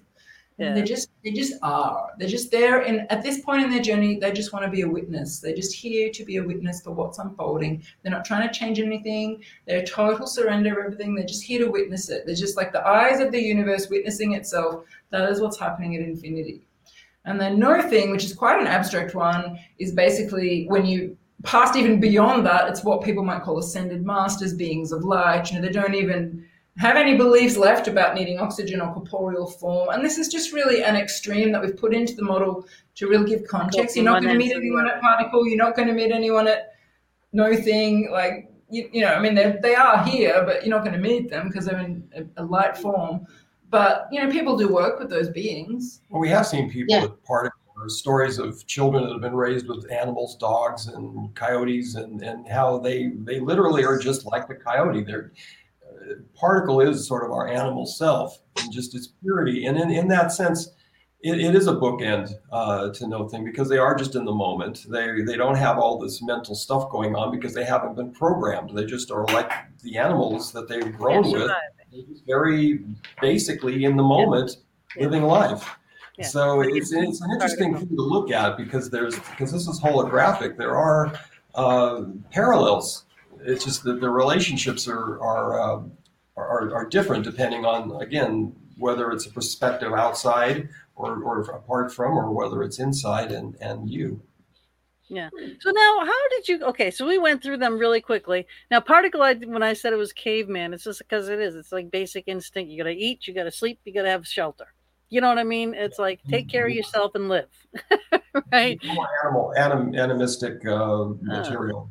Yeah. And that yeah and that you know but um but when you two met i mean how how does this whole concept even come into the conversation yeah. i mean how did you know let's write a book on let can we pull these symbols together and write a book? You know, uh, what what was the initial well, conversation? Before Allen tells the whole story, I'll just say one thing: we never sat down to create this. This is the sort of information that comes through you without you wanting to. And you, were, we thought we were writing all sorts of other things, and just this stuff kept coming through. Like shit, one day we just start writing this down. Well, there's, there's a secret. There's a secret that the mystics teach, and it has to do with the quest which is the question, which is the inquiry. They're all the same root vibration, the same idea ask and you shall receive. So mm. I have been on a journey through my life to understand human nature, to understand this world, because I saw such disparities as a child growing up. I was enlightened by the trees when I was a child, and I had a dysfunctional family, and I'd always retreat to the forest, and they'd talk to me and teach me, and I'd go home and get punished, and it just was like, what is going on here? So for me, it was a journey of trying to reconcile all of this, and uh, it's taken me through all of the mysteries, deep studies into Kabbalah and the, the I Ching, and all of the dowsing and divination teachings, as well as the mystery schools. So there was a, a journey that was that life was bringing me on, that my infinite self was bringing me on, because I was asking the question. And in a, in a parallel way, Tahnee was also looking to understand human dynamics and asking a similar question because of the family relationships and, and things that were going on for her. And as we met and came together, we were trying to understand the world and how we wanted to fit ourselves into it with, with projects and, and, and uh, products and such. And this just started to emerge because it was in, in the process of looking at other systems that had been created, other ways of seeing things we started to see that yeah these things are starting to touch on it but that they don't really quite get it yet they weren't quite there. And as that process deepened this started to emerge as the answer to why they weren't getting it and what was really needed to be seen here. And so this is just something that's come about. We started writing a couple of very deep books on this process of the idea of beinghood which is to live in an, enlightened consciousness in your diet and in the ways you have money systems and legal systems and everything around it. This model really is one page out of that writing that we stopped to say, well, this seems to want to have a little more form. So we stopped to write a bit about it. And that what we thought was going to be a short month to just write about it. ended up being a thousand ended up being um, And there's a whole body of work and that's now a mystery school unto itself. But that just shows the fractal nature of things. You you can take one little piece out of a body of, of truth and you can expand that to, to blow that up to be a whole nother body of work inside of an But also the thing Yeah, is, this- those of you who are But this is watching, yeah, this is what happens when you guys can come up with words. that's what happens when we have a conversation. You're probably getting a sense like Allen and I are total polar opposites. I mean, you can't get two more opposite people. And we actually, just so people know for the record, started up in a relationship. we were trying to live And together. not, not now. Yeah. Not now, no, no. We broke up four years ago, but we're still very close friends and colleagues. But we were trying to like live together, two completely opposite humans. And the thing is, because we both had such similar questions, we, and, and our relationship was very much uh, in this realm of ideas and abstract. That's where he and I, can, that's where Allen and I connect. We're not really connecting in the more normal emotional Mm. sexual realm. That's, we weren't compatible in those areas. But the place we were compatible was in the realm of spirituality and, and ideas and from the heart, I guess from the heart up. But because we have such totally opposite brains and totally opposite ways of thinking and personality types, but we're asking the same question: What is underneath the differences between people? What is real? But what's underneath personality? What's there's something else going on here, but beneath their childhood wounding, there's something else going on here beneath the way their brain works and whether they're introverted or extroverted. And we could both feel there was something else going on. And but what we're asking this question from two opposite brains. Like Allen's brain is like a scientist, mystic, engineering, very left brain, and I've got this like words and psychology and humans and art and expressive and just totally opposite brains. And, and the information started to come through. You know, we, we were sitting in this space of real deep inquest and inquiry, and the information would start to come through, and then we would really attack it and interrogate it and argue with it. Like Allen would go and sit and brood and ponder and meditate on it for weeks. And I would argue with it, asking him new questions, based on a lawyer, and I'd be like, "But that, but that can't be right. But what about that? But what about that?" And so he would just sit, and I would like, Yep. and I'm between like- two of I'm like I'm like if you guys had a child would be me. I'm like Yeah. right, I'm the both of you. well, our child is this book. Yeah, right. Our child is this book, and one of the reasons why we broke up was we realized that the truth came through that we were brought together to do this work. And we never set about to do this work. We never got together and said, let's come up with a model that explains everything in the universe. We weren't. We were trying, we were trying to understand people so we could do branding and marketing for our, our own projects. But we're like, but we can't do this to really understand people. and so one day we were like, I think we should just press pause on both of our other projects because we each had our own projects and just write this stuff down that we've been talking about for the last few years. I'm, I'm a good writer. I'll just write it down quickly. And then like we ended up Quickly. writing a thousand pages and it was like a whole teaching and the, as the more we got into it. And one day we're like, we need to write an introductory book. And that was this. And what happened was as we started to share it with our friends, they were like, whoa, this stuff's really true. And as we started to see it, we started to notice it everywhere in our friends, in our family environments, Yes. in the world, in current events, in politics, at local community gatherings. We're like, oh my God, everything we're seeing is is showing us that this stuff that we're bringing through is accurate. And then over the years, we started to develop a questionnaire, which was not the quiz you guys did. It was a much longer one. It took people an hour to do, and we used to assess it by hand. And people wrote essays. And it was a long thing, but it was part of our process of really coming to understand this work and being able to eventually create the very short quiz, which you can now do in five minutes. But we, we could only create that after years of working with this much deeper questionnaire and the stuff that people would write to us about their lives, which just showed so clearly their journey through the terrains. I mean, it was just powerful. And our friends started to say, "You guys got to start teaching this, not just to us. Like this is actually really helpful." Yeah. And so we're like, "Okay." We, we, finally went, "Okay, okay, we'll stop our other projects." But it wasn't like we want to do this. We were we were dragged to this by our by like from an inner place because spirit was just bringing this information through us constantly. Ah, but it, it is it is so the field so between us is what this emerged through. The field between us. Yeah, neither of us would have come up with this by ourselves. No way. Right. Hmm. Well, it is nine o'clock. It is our, our midpoint, and I do need to do our our. I'm um, going to do two commercials, so we'll be back after that in a few minutes. Just right? go cool so, down. Yes, yeah, cool down, you guys. Yeah, you have about five minutes. All right, we'll be back. This is fascinating stuff, people. Share the video and watch.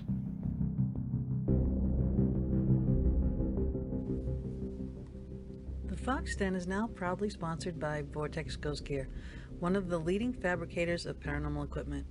Bob Christopher is the founder and creator of Vortex Ghost Gear. He has decades of investigating, starting with his team at NEPA, and as lead in the popular local TV show Ghost Detectives. He has experience of how spirits could be seen or heard. Using this knowledge, he has manufactured equipment for specific scenarios of spirit manifestation and communication. He is the only manufacturer of the popular lifelike trigger prop cats and dogs. Using proximity meters wired to lights and sound, these prove to be highly effective communication devices in the field of study. The HTO, another Vortex exclusive, allowing specific items to be the highlight or trigger of your investigation. For example, place the item on a metal tray or attach directly to any metal object such as keys or glasses that continue to go missing or moved. Ask the spirit to touch the item. The HTO will light. It has a sound option as well. This device was used in Travel Channel's Ghost Nation with great results.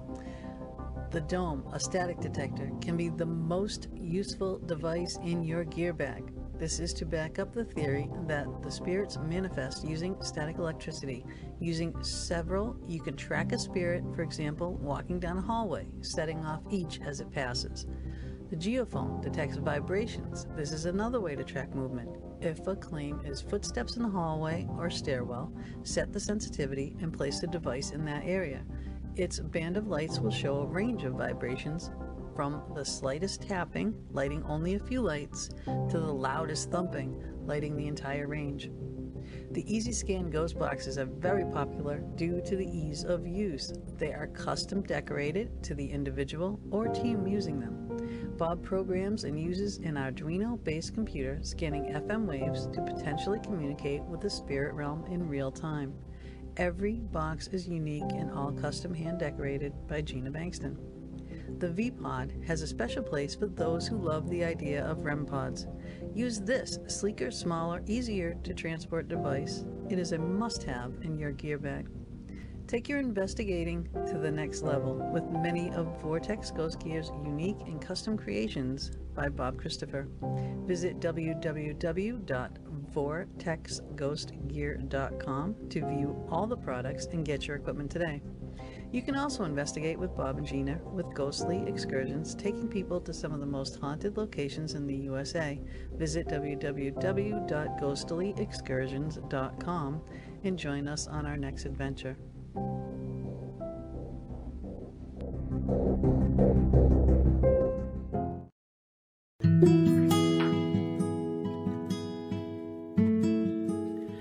everyone. I am Gina Bengtson, proud host of the Fox Den with Gina B and Mama D, airing every Thursday evening from 8 to 10 p.m. Eastern Standard Time. And I'm also going to be doing a few occasional special reports, interview shows with Tiffany Beth. We have some amazing guests lined up. Subscribe on YouTube and watch those ads as you're not going to want to miss any of our shows, including our pop up reading shows. Why am I making this video? Well, quite simply because I make all my own show ads and bio videos for my guests. And many of you have asked, can I do this for you too?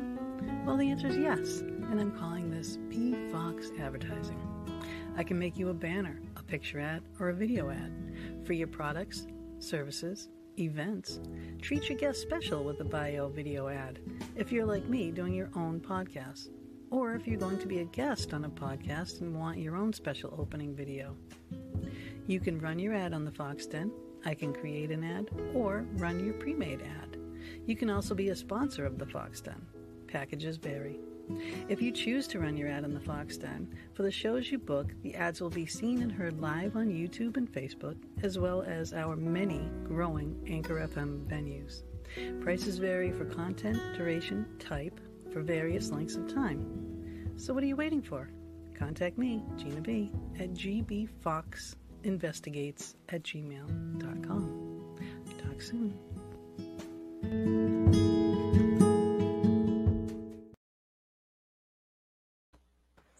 Okay, we are back, but I do want to put up a, a couple more things here really quickly. Uh, on the ad on that that just played for my PFox advertising, this was on there. All right, this is a special reports that I'm going to be doing with Tiffany Beth, and this is with James Arthur Ray. That is next Tuesday from 7 to 9. So that is a special pop up show. And then in, yeah, Mama D will be here but down below in the green room, she will be running our um, comments and putting our you know links in the in the ads and stuff and she'll be doing that. And then in two weeks we're going to do another two shows. We'll have a tuesday and a thursday show but they'll both be with mama d. And we are going to have the booth brothers on on the tuesday only for an hour and we're going to be talking about the their new um, project the attached and it's a it's a really really great um Spooky.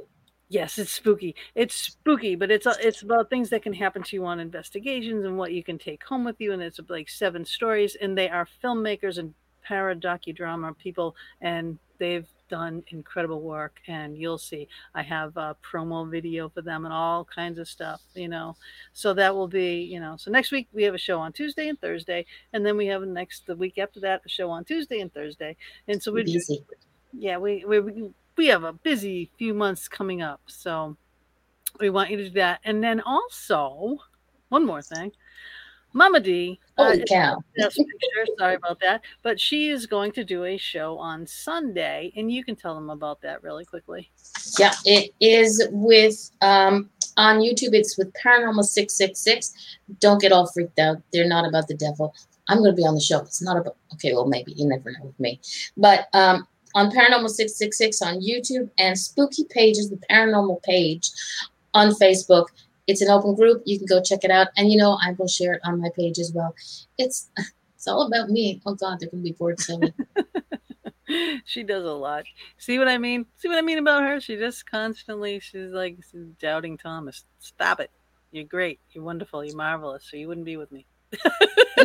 Not true. this is my brain coming up. See, this is how we work so well together. But now for you guys, I hope you cooled down a little bit on that that little bit of a break.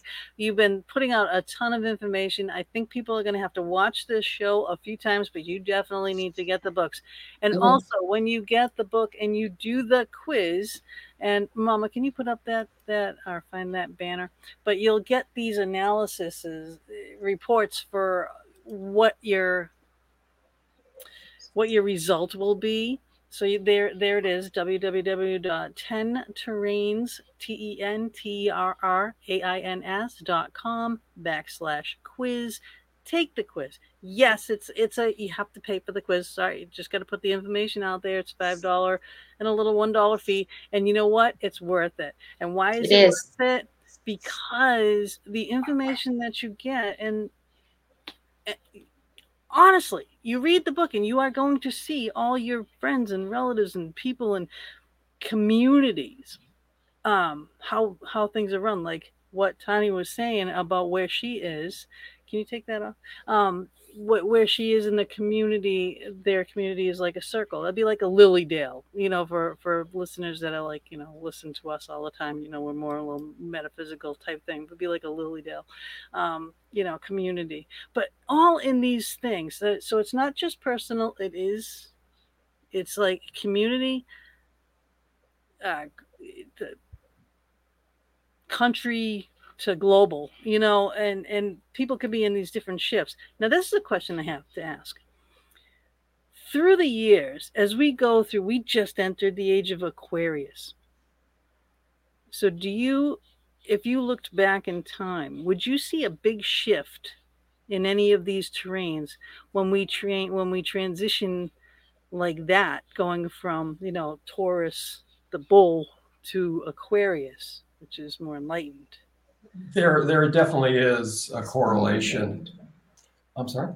I was just going to say maybe explain prevailing terrain. Well, yeah, I was just going to maybe just I'll, I'll back into this question with just a couple of points. Uh, the first being that yes, uh, we invite you to go take your quiz because that really is because everything's a fractal. It's best to start with you as an individual at your point so as you take the quiz, that's that's a place for you to, to start to come into this awareness and into this this work as well as just into your own self understanding. By taking the quiz, you have an opportunity to get a, a report that's that's specific to that result, to that position on the continuum. And so it, it basically will tell you about the other terrains, it'll tell you about yourself in that moment. And that way there you can really sort of get an anchoring of, of you and then as you read the book, you start to get the more general knowledge of the whole model and, and any other terrains. But it's it, now you've got a grounding around you, and then you can start to bring the other in. It'll start to really flesh it out and make a lot of sense. So you've got you as one terrain, and anybody around you, they they have their terrain, and when you put the two together, that creates a, a, a, a, sum of the two, which is a prevailing terrain. And so you can have a prevailing terrain between two people, or a family, or a group of people, or friends, or an association, whether you're professionals or or your neighborhood association. So these prevailing terrains are then the governing because we're dealing with a quantum field here, and so the individual in that field is going to then be part of the, the greater whole. It's like, you know, the sum of the parts is greater, the whole is greater than the sum of the parts. And so the prevailing terrain is that that synergy of the whole of the field of a group of people coming together and a community coming together or a nation coming together. And so we see this it, it, once you really get this you start to see how nations are at each other because of the prevailing terrains being different or they're aligned or they're you know at each other. Um, and so we've seen over history now to, to the question is that the prevailing terrains through history have evolved as people have individually awakened and this does follow the there because there is the galactic 26,000 year cycle and these other you know precessions that have come down through history, we actually do see that there have been times in, in history where we were prevailing at a very expanded place. And then some cataclysm came along or something happened, and then everybody got sort of thrown back into into the caves. and uh, uh, then you know we started to then slowly come back to this this collective awareness because we never left the you know the infinite self that we are at this end but as trauma hits either individually collectively we can be um, brought back into our shell so to speak. And this is what we call contracted terrains because you've you've contracted in from this this need to protect the self the ego. And so we see this through history with aquarius now. I'm very hopeful that what i'm seeing is that what where there was a window last year that uh, was exploited for um, the last uh, you know hurrah to really try and put things out on the planet that would um, uh, potentially be of a controlling nature. But now with this shift, uh, I'm seeing a, a, real movement in the other direction. Almost, um, it's like the pendulum is swinging back very quickly now. I just want to say something though before we get too far down that rabbit hole. That understand about prevailing terrain is that the, prevailing terrain of a culture or a family or a corporation or a civilization or, or a city or a country, the prevailing terrain creates everything in that culture.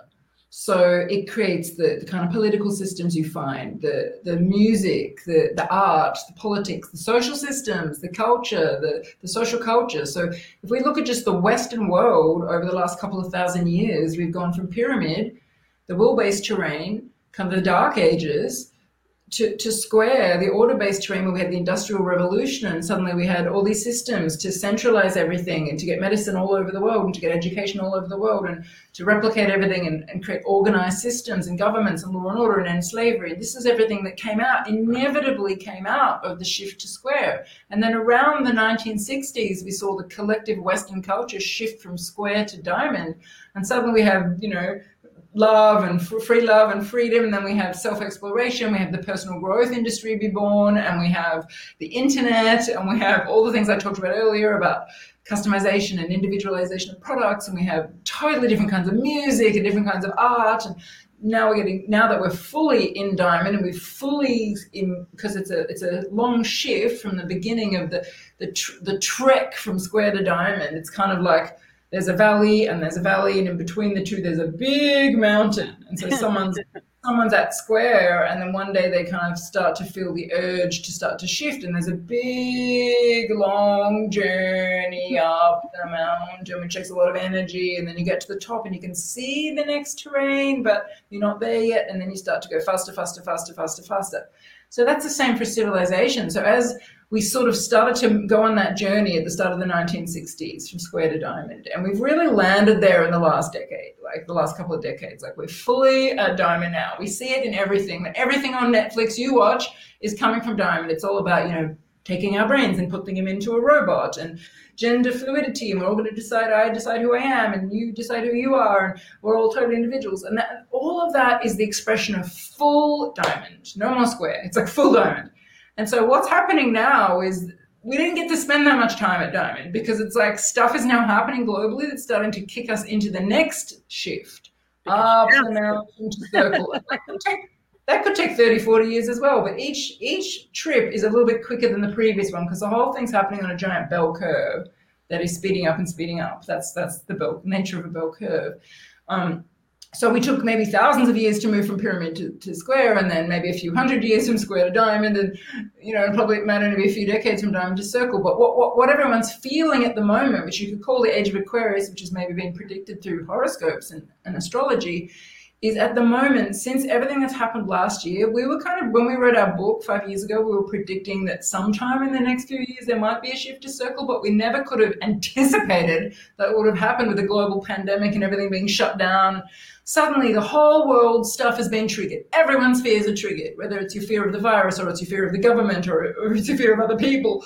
It's all been triggered. Everybody's stuff is up and then everyone's been locked down together and having to sit with their stuff and can't distract themselves. And that's the prime conditions for awakening and realizations and shifts and growth and expansion under so much pressure. It's like the pressure that a butterfly goes. But there's, but there's that and then there's the opposite end too of the fear getting back to the fear-based things is because you know now you can't go to your job and you're gonna you know you could lose your house you can lose your business you can lose you know so that fear thing and again like what Allen was saying is is putting that person back in that shell. And then on the other end of that spectrum is is the people that are expanding that are doing you know oh well we have zoom and we have streamyard we have this we can connect with people we can you know let's let this uh, metaphysical connection, this this celestial uh, celest. I can never say the word. The prophecy book. Celestine prophecies. What you're saying is really We, we've actually made a series of videos on YouTube that people can watch. Just look up 10 terrains on YouTube, where we go through each terrain and how people are reacting to the COVID situation from their terrain. And so, what you just described was like how all the different terrains are approaching this. And so each terrain, eh, people at each terrain are responding very differently, as some are going deeply into fear, some are using it as, as a trigger for growth. But the thing is, when you stand back far enough from the perspective of Torus and you look at the collective field, the collective culture overall has been so discombobulated by this, and all the people who were already in the process of moving from diamond to circle, from doing to being, from head to heart, they are speeding up that transition. And the effect that that is having on the collective because that's such a large group that's the largest group on the planet at the moment. It's one of the largest groups the, the group at diamond and then the group diamond moving to circles probably the second largest.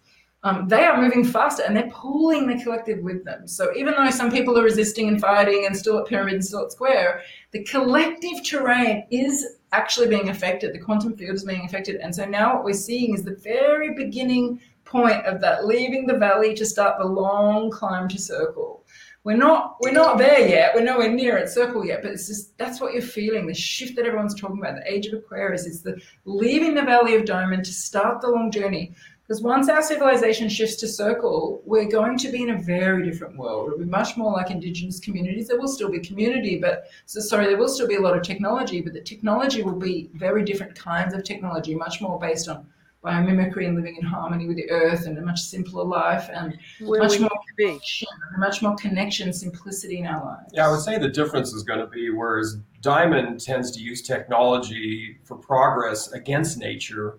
Uh, when we get to Circle, we'll be using technology to help and further nature, and you see this yeah. now in some of the. Uh, i have been seeing some documentaries that were different farms using technology to, to help their uh, uh ways of working with the land and working with the different uh, interactions of the animals and the land and the bugs and everything. And so they're monitoring and mapping that. And actually, the technology is really being used to support and further nature rather than, well, let's just take this forest out because we can put a factory here. Oh, so, I'm telling you, there was a part in the book where, where it said, you know, you could feel the trees, you know, the, the angst of the trees and everything. I yes. Did. I was there. Um, my house in Oxford, why I bought my house in Oxford, Massachusetts, was because it was on top of a mountain. I had neighbors only on one side of the house, and then there was a big, long stretch of, of woods that they said no one could ever buy. Two people owned it. No one could ever buy it. They can't, they, the land doesn't perk. Don't worry about it. I loved it. And then all of a sudden, one of those partners gets bought out and then all of a sudden everything perks. Now they're going to start building. I sold my house. I sold my house. I was like, I got to get out of here. But I went outside one day because I heard this ungodly sound. They came in with these equipment things. This thing was grabbing trees and this giant blade was going wow. And it was just like, meow, poof. And then that arm would throw a tree down. I mean, a bird would not even have a second to fly off of a branch, is how fast these trees were going. I was crying. I was out there. I was just like, oh my God, what are you doing? I'm thinking my fox families. You know, I had two fox families that were coming up. They live over there. All my animals, all my, you know, the birds, everything. I'm like, oh my God, you're just destroying. And they did this before winter. And winter on there, when on top of this mountain. It was horrible. It was like being in Can- in Canada with Mama D.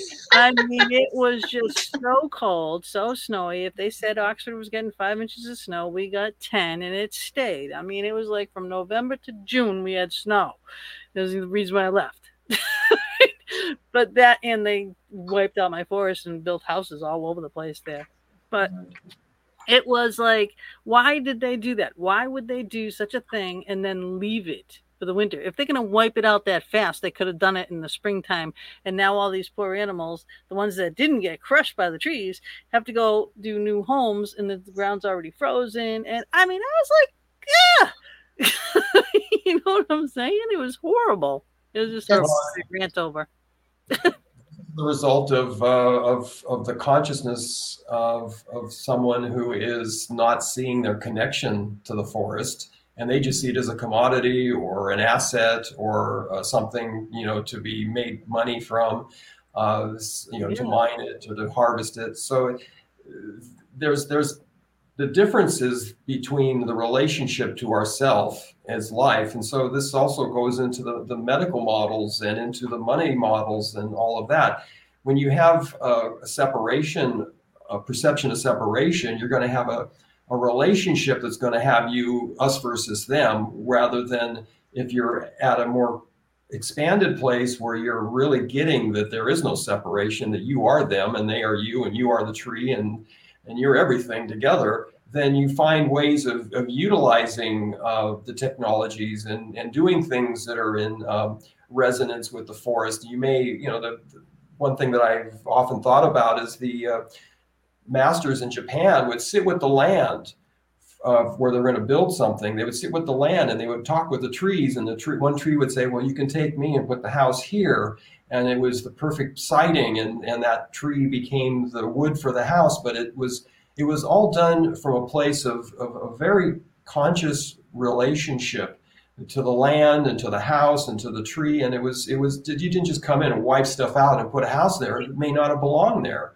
So, and, and that oftentimes, being, having been an architect, I've often seen they've had to try and cut the land and sculpt the land to put a house there that really didn't belong there, but it, it just ended up being a, a problem for the, you know, erosion happened and it wasn't, you know, there's a lot of, uh, you know, yeah elements that would that would hit the, the building. So it, it wasn't a well designed uh, and well thought out. But when you actually integrate something with the land and when you integrate something with nature, uh, you find that it works very harmoniously. That's, that's yeah, comes from an expanded consciousness. Yeah, that is so different. different. Indigenous communities, indigenous communities around the world tend to be at circle, the connection-based terrain, and they're living very much in a symbiotic relationship with nature, in harmony with nature.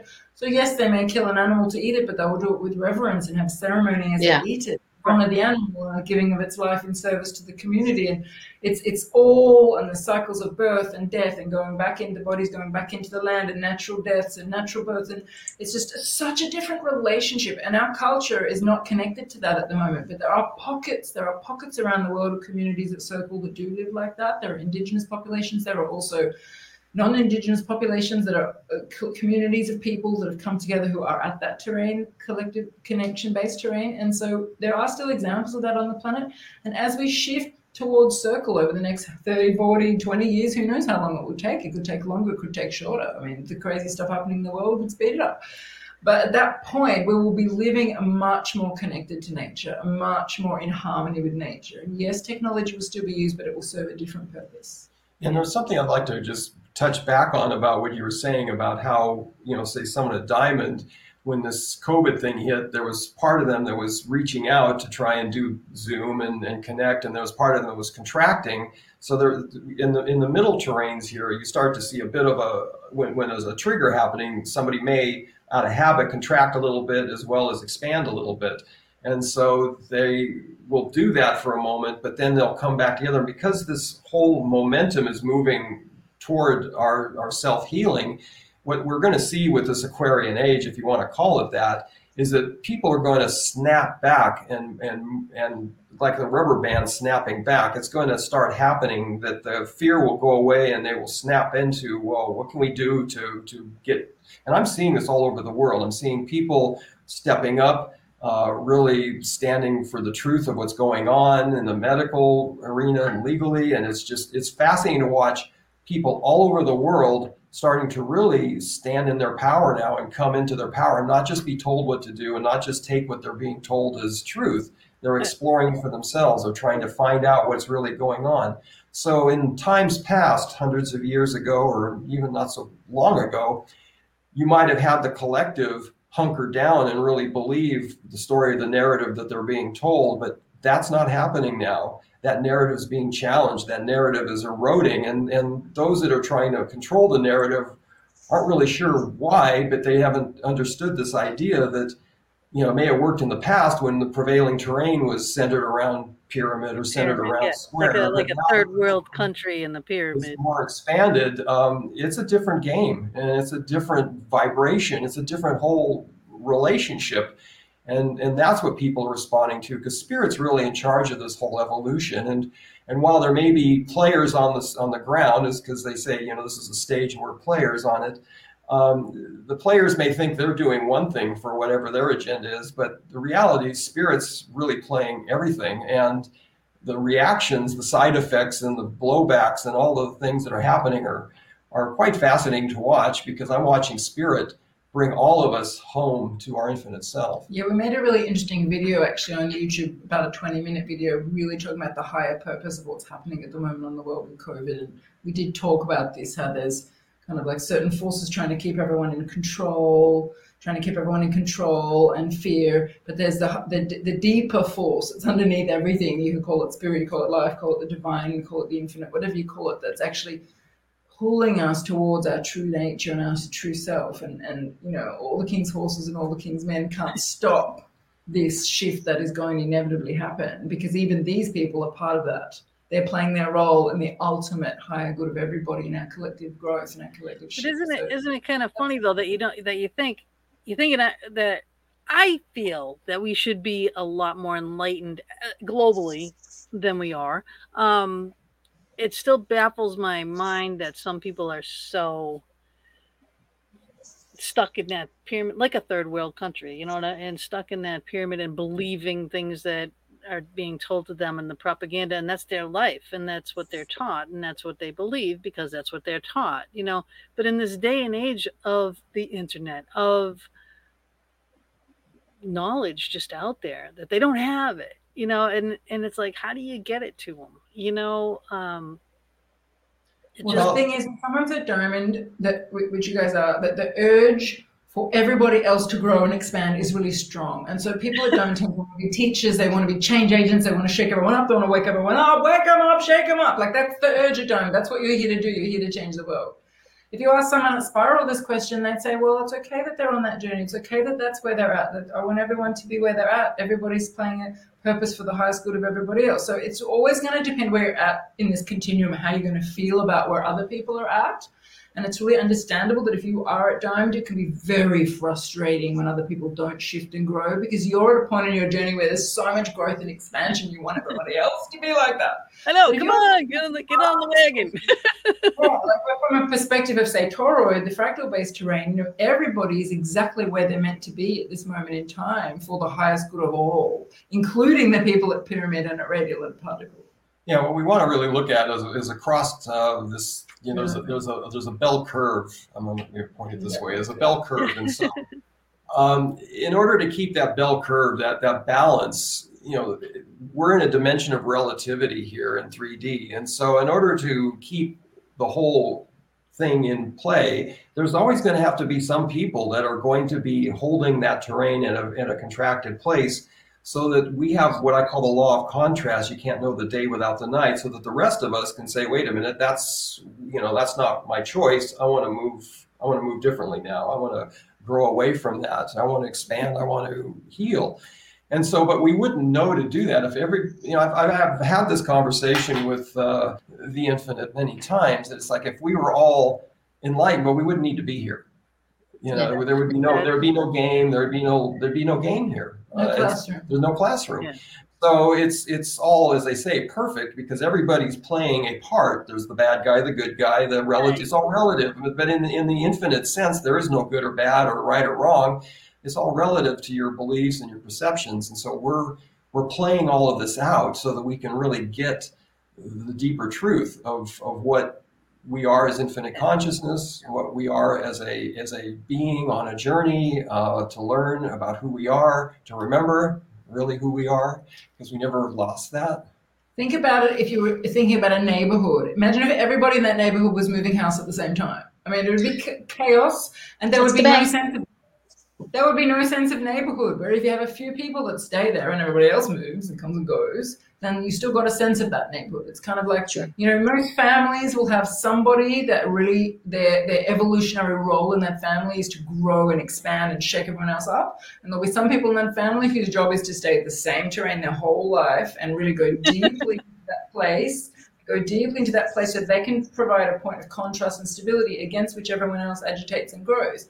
And that's just how a little family system works. Imagine that as a collective human system. We need people to play all the roles. Yeah, true. we need true. I, I, I get it. So whatever whatever terrain you're at, your perception is your reality. Yes Mm. basically that's and that's it. So i want to run through i want to run through all your con- connections here right now. Okay so, for all the connections just hang on a second for all the connections that gina's just about to tell you about they're all in the chat rooms on both youtube and on facebook. All you gotta do is click the link and go to it and don't forget that you can get these books on amazon.com and amazon.ca there you go. And amazon.com.au and AU, yeah, so you got Aussie and Canada and the States and everywhere. And we're all around the world tonight. right? We're, global. We're global tonight. We're, we're working together. All right, so it's www.amazon.ca 10, T E N, terrains, T E R R A I N S dot com. That is the website. Then to take the quiz to find out which terrain you are on, it is www.10terrains.com backslash quiz. Then we have their YouTube channel. So www.youtube.com backslash C backslash 10 terrains and go there and watch all their cool videos. they are on Facebook. So www.facebook.com backslash 10 terrains backslash. Put it in there. Just go to Facebook, search 10 terrains. They will come up. They are on Twitter. So twitter.com backslash 10 terrains. Have you getting that, you know, this is nice and easy? Simple. Just put in 10 terrains and you, I'm sure you put in 10 terrains on Google and bet you 10 to 1, everything will come up. Everything oh, will come up. That actually, the email should be 10 terrains as well. Team at 10 terrains. Oh, let me fix it. Oh, you know what? I threw that in there at the last minute. Okay, hold on. The, to email both of them, yes, team at 10. 10 terrain save. No, that's not right. that's not that's not right. I got two T's. Here but the go. one we most recommend people to the, the, the two things we most recommend for an T E N T. Nope. the thing we most the thing we most recommend for people to get started with this work is firstly to subscribe to our YouTube channel because we do a lot of free videos and they're two minute videos, three minute videos We've got some on there applying the 10 Terrains to movies. I did a series where I applied it to Game of Thrones and why that's such a different Ooh. show than most other fantasy genres because it's coming from a different terrain. We've applied the 10 Terrains to COVID. Uh, we just do lots of short little three minute videos and they're free and it's just an easy way to learn. And then the second thing that we really recommend is for people to do the quiz because it only takes five minutes, super interesting, only costs $5 and uh, it's just a really good way to start your journey with learning this information, to learn about yourself, where you're at right now, because you might discover that you have actually shifted terrain since you were a child or a teenager. It explains why you're so different than you used to be, say, 10 years earlier, and you're drawn to different kinds of careers or different kinds of people. Mm. And it will really help you see the challenges that you're facing right now and why they're actually different from the challenges you were facing then, and maybe different from the challenges people around you were facing. And it will also help you see the gifts that you're here to give the planet at this point in time. And then, yes, you can then get a report as well after you do the quiz. Some people choose to get the report. We highly recommend that because it's about 40 pages and it goes very deeply into your position on this continuum. Maybe you're at circle moving to spiral. Maybe you've only recently arrived at circle from diamond. Um, and th- that report will give you a lot of information. And so we really feel that once people understand their own terrain, then they can start to learn about the other nine terrains. At that point, you might want to buy the book or watch. We've got a, free, a two-hour presentation on our website, or watch some longer interviews like this to learn about the other terrains. But it's always good just to start with your own terrain. It's really, really great way to get into mm. it. If you remember any, remember just one thing is the 10terrains.com website because links to everything are, are yeah. there. Uh, to the social media, to the book, all all different, uh, many different uh, online vendors, all bookstores. If you walk in and ask for it, they can order it for you. Um, the videos, as we mentioned, and we've got playlists of, uh, of interviews as well, so that you can lots of interviews, uh, free interviews. Watch uh, what we've had to say to to different questions. So th- yeah. there's a lot there that will get you uh, quite involved in this work. But if you are someone who likes to read, definitely read the book. I mean, it's an interesting book. It's very easy to read, but it's deep. It, it is, and it's mind blowing. It really is. Like I said, you will relate. You will, you know. I mean, I I really did resonate a lot with the square. You know, as I was going, even from the beginning of the book when you just kind of briefly said what they were. You know, I was like, oh yeah, I'm definitely I'm square. I'm singing to myself, it's hip to be square, all this stuff. Right? you know, the whole thing. And then I'm reading, I'm going, well, wait a minute. Hmm. You know, so you know, you know what this means, right? I have to get the book now. You need to get the book. Really have to get the book. but you know what's interesting about the fact that you resonated so much with Square? It's probable that you spent most of your life at Square until recently, you know, and so often that happens. Like you, you, can read the book and go, oh my God, that explains. Like I've been a Diamond my whole life, but now I'm at Circle and God, that Diamond stuff is so familiar to me. And I still have some habits from that time, right?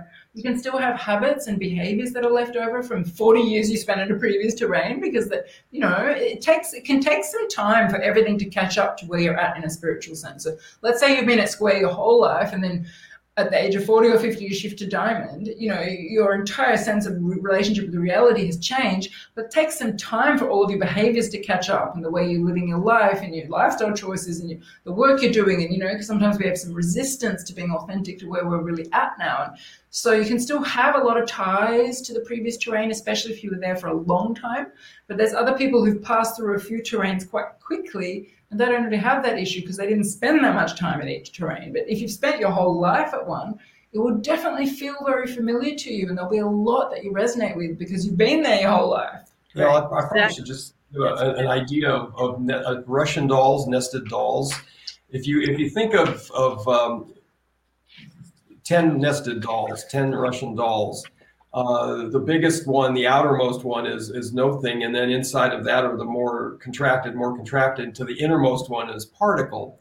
Well, if you're at some point in the middle, let's say you're at, at diamond, then you're about the you know middle doll in this group. You you're aware of all the little dolls inside of you, so you're aware of the previous terrains, but you're not aware of the ones that are beyond you the, the more expanded dolls or the or, dolls. Or even if you are aware, you just might think that they're out of your reach. Or you could think of them as out of your reach as well if you have a, a sense of them. But you'll you'll one one thing we we've gotten very clear to on this is that with the previous terrains, they're very clear. We, you know, you, you can see them. You, you see them anthropologically. You see them through history. You see them in your life. You see them with your neighbors. But the others just seem like the outer range. You may see someone hugging a tree and think that's a little bit weird, or somebody's doing some energy work or some kind of uh, resonance thingy-majiggy that you don't really understand. You just think, oh, that's a little bit weird, you know. So it's it's um, you just don't have any. You can you can have relationship to the ones the more contracted terrains, but you you don't really resonate yet with the, the more expanded ones because you have nothing to anchor them. And the opposite can actually happen because we're in an era where there's so many wonderful spiritual texts and spiritual workshops and spiritual retreats you can go on. You can you can have glimpses of say spiral or toroid or infinity in your experiences. Maybe someone takes ayahuasca and they have a moment of being connected to the infinite, and for a few minutes they feel like they have a glimpse of what it might be like to be at infinity. Or they, they've studied about energy work, they've read books about it, they've done courses on it, and so they, they feel like they have stuff in common with someone at Spiral. And they do have stuff in common. They understand mentally a lot of the same things. But it's very different to be actually at that terrain. And it's kind of like, it's kind of like someone watches Crocodile Dundee and thinks they know what Australia is like because uh, I think everybody's riding around on kangaroos. Woohoo! Yeah, like, really yeah wrestling alligators, right? Yeah. yeah, really, it's really not like that. But it's like that. You know, you you, you might be in a, you might work with energy, you might do sound healings, but you're still at diamond or circle. But then when you actually shift into spiral, the way you're embodying that work, the place you're doing it from is actually very different. And you'll be like, oh, oh, now I understand what they meant by coherence. Like it's just, it, it's it's it's actually very different when the person's at that terrain than when they've just read about it or trained in it. Right. Mm. Now it's great to have this knowledge and to understand. Hold on, to understand. I know you really want to speak. Now. No, go ahead. Go ahead. I'm like, no, because I got a point. Um, it, it is great to have all this knowledge and whatnot, but to actually put it into practical use in your life, a relationship. You know, as you read this book, you can say, "Oh my God, now I know why that past relationship didn't work." You know, mm. you guys mentioned it briefly. Why you know why your relationship uh, mentally worked but physically not did not work you know but you'll see it and this could help you with a potential partner you know like oh well you know and and then if you if you have this eh, under your belt i mean i think you you can spend less time with the wrong person all, all modalities that enable us to understand other people help us with relationships. Like if you understand personality types, that really helps you. If you understand someone's Enneagram, that really helps you. If you understand their childhood attachment wounding and the trauma they went through as a child and how that's playing out, that helps you the thing that most people don't know about is you also need to understand someone's terrain because that is really the fundamental operating system underneath everything else. So regardless of whether you're a personality match or they're both got the same attachment style, if you're at different terrains, there can be other things that can happen, other problems, but you won't really understand why they're happening because you seem to be a personality match and you seem to be a match in all the other things. And then there's other people who are their terrains are the same, and on a spiritual level, they're at the same point in their journey, but their personality clashes. So there's there's always different things playing out in relationships. But we just want to offer this as another one that is worth understanding because I've certainly found that when I understand the terrain of men that I'm single at the moment, so when I understand the terrain of men that I'm dating, or just to understand the terrain of different members of my family or my close friends it helps me with the language I use when I speak to the person because I can say something in a way that's not going to be so scary or threatening to them because I know really what's driving their need for safety. I really understand how they see the world, and it's not necessarily the same as me.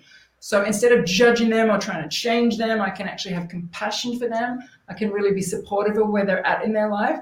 And I'm, when I'm trying to share my journey, sometimes I leave certain things out because I know it's just not going to, they won't get it. There's no point wasting my energy but I can say things in a different way that will land with them. And, and honestly, so many of my relationships improved once I understood the 10 terrains. And most of the feedback we've had from people, I'd say most of the feedback we've had has been about how it's really helped them with their relationships. And a lot of people will get their husband to do the quiz or their colleague or their father or whatever or their child.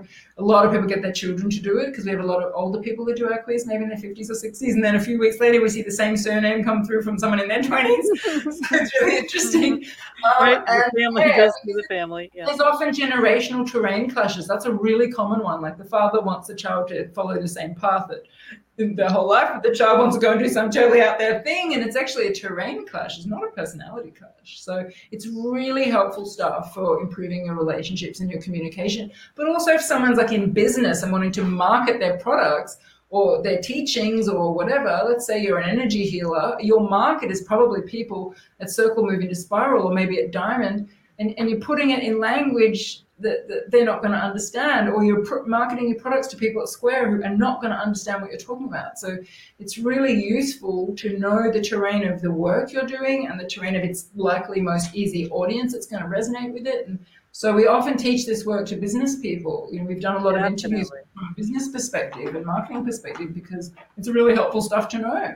And, and it's also, you know, you could say that, well, it's it's helpful to, to know the terrain of the other person and to maybe have two people at the same terrain. But if, if spirit and love brings you together with someone, well, we're all here to learn and grow and, and work together and work and, and, and grow with each other and from each other. So if you're put into a terrain, into a relationship with people at different terrains, then there's an opportunity for you to really learn to support each other and to have compassion for each other and to understand each other. So that's just going to yeah, but that's because you're like you're you're way over there the Mama D. Right?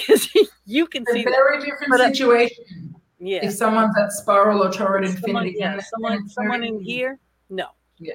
No, that's, that's, the key point. What you just said. Like if you get a person at Pyramid and a person at Diamond having a relationship, that's really hard because for the first six terrains are what we call single frame terrains.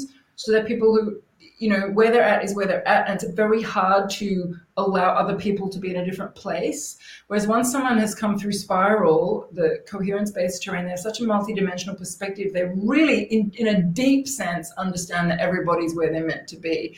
And so stuff that would bother you if you one was pyramid one was square doesn't bother someone at spiral if they're with someone at pyramid or they're with someone at square because they just they just don't have that need for us all to be on the same page it's nice if you are, but you can work with it. You can work with it. You can come from love. You can have compassion. But if you know, if someone's a square is with someone at domed, or someone at pyramids with someone with square, or someone with diamonds with someone with circle, that can present challenges. But as Allen said, there's a reason you've been brought together, and there's probably stuff you're needing to work through, and there's a lot of stuff you're going to learn. But if you're single and you're dating, you know, it's it's useful stuff to know. It's really yes, yes. But now in your relationship, I know, well, you know, Mama, what did you want to say? I'm, I'm, this is good. Okay. Um, now, question is is for me is can somebody who's in one terrain, we'll say square like me, I'm going to use me as an example because this is where it came from. Can we see something that was in the the I forget the name of it just before the infinity one, where you said they're more closer to nature, they're more connected right. to nature. Circle, circle. No, not the circle. The, just the, the, torrid, torrid. Yeah, the torrid because why I'm asking that is because when Gina was telling a story earlier about the house that she bought and that they originally had nobody was going to tear down the, the, the woods and they did. that kind of sort of happened to me, but in an odd way. Um, where I live, originally the property that's right behind, right over there, was all woods. And I used to go into the woods and sit and chat and do my thing. And one day I was at work, and and this property was, as far as I know, wasn't sold. But I one day I was at work and I felt this great pain in in my in my heart, and it wasn't like a heart attack kind of pain. It was just I couldn't I cannot could never describe. It, was just like taking a knife and stabbing it. It was really really hurtful. But when I came home, I found out that the property was sold, and the same time that I was having the pain, that was the first tree that fell. Mm-hmm. And that connection was like, and I and, and I did. A lot of people call me silly, but what I did was that night I went and I said to all my little friends out there, I said, okay, because I I believe in the faith and and the wood people. So I said, okay, guys, come on into my house until you find a place to go, until things settle down out there. You can stay in my house. Big mistake. I should have told them to stay in one room because they petrified my cat in the bathroom. my cat will not go in the bathroom without looking into the bathtub, and he's never. It's like, mm-mm. but can somebody from, like I say, from Square, have a glimpse of what's to come in in another terrain? inf- we're all infinite beings. It's a sign of your humanity. And when it's, you know, we all have access to that. So often, like with our own pets or our own, the forest on our own property, you know, something that we mm. have a personal connection to that will connect us to that deeper, most infinite, divine part of ourselves that is connected to all things, you know, that is. So we can have experiences like everybody's looked into the eyes of their dog or their cat and felt such amazing connection and love. Everybody, a lot of people who have woods on their property that they own or, or a personal place from their childhood has a deep connection to that land. And so that connects us to the truth of who we are, which is we are infinite beings. We are all connected to the great oneness. But someone who's that circle is living there all the time in connection based terrain. It doesn't matter if it's their own dog or a dog they've never met. It doesn't matter if it's a tree that they've seen before or a tree they've never seen. It's just that's where they live. That's the, that's their relationship to the web of life. But we're, we're all the same under all of our trauma, under all of our conditioning, under all of our childhood conditioning and programming and everything that happened to us, we are all the same. We are all deeply connected to love and to the earth and to our hearts and to each other and to the cosmos. It's just what is in the way of that, what's been layered over that, so that we can't quite see it every moment. We can see it sometimes and in some situations, mm-hmm. maybe if we're taking ayahuasca or if we're looking to the eyes of our baby or if we're playing with our pet. There's times where we can peer through the layers and see it, but someone who's stripped those layers off because they've actually been through that journey of expansion and growth, they're living without those layers. So they're, they're kind of connecting to that all the time. I don't know if that makes sense. Yeah, that makes sense. It way of saying it. It's like the Maya. They talk about the Maya of illusion, and it is veils. It's layers, and the mysteries they talk about is veils. So if you if you can imagine that you know at the core of it, you are this innocent, beautiful being, and then you put layers of veils, layers of filters uh, on top of that, and, and, you're, you're standing on the other side of that, you, you can't really see yourself through all those veils until you start stripping them away. But you can have moments like you've experienced where you can feel that connection. We do have these, these peak experiences in life. The idea is that rather than having a peak experience or this moment once in a while or in a meditation, it's really where it becomes your lived, felt, sensed being all the time. It's you're just you're at that place. You're at that place. You're you're naked all the time. Let's say all those yeah. veils have fallen away. All those filters have fallen away. You you've healed the trauma. Anything that's any narrative in your stories that are keeping you from this person or separated. You're just you're just naked to life, and and it's a very vulnerable place to be.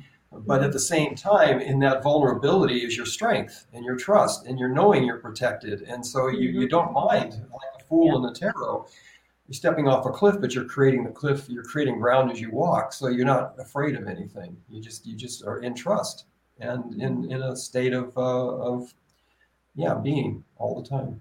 Yeah, and I do think people are, are born in areas like uh, like the community you're living in have an advantage, and the the Lily Dales, if you will, you know those types of areas, spiritually enlightened people have an advantage you know. but if you look at why someone would choose to be born where they're born, like it's always a bigger picture. Like as a spirit, we're choosing to incarnate. You might believe that, you might not. But let's play with that idea. You're choosing to be born in a situation that's going to create the circumstances to give you the experience you're here to have. So if you're if your higher self wants you to start your life at square and shift to diamond, and then maybe one day to circle, it's going to put you in an environment where the prevailing terrain is probably square, the family's probably square. Maybe there's someone in the environment at diamond to give a kind of glimpse at that.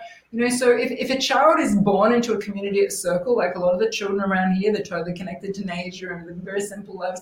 Their, their, their higher self is probably wanting them to have that journey. They're probably supposed to start their yeah. journey at Circle because there's something they're, they're needing to contribute to the world. So they, so they won't miss something. Never actually experienced the contraction of the first five terrains. So their, their, their journey is requiring them to start their journey at Circle. And it's, it's a minority at the moment, but maybe in 100 years it will be a more common experience. Yeah, the minority yeah. turns to majority.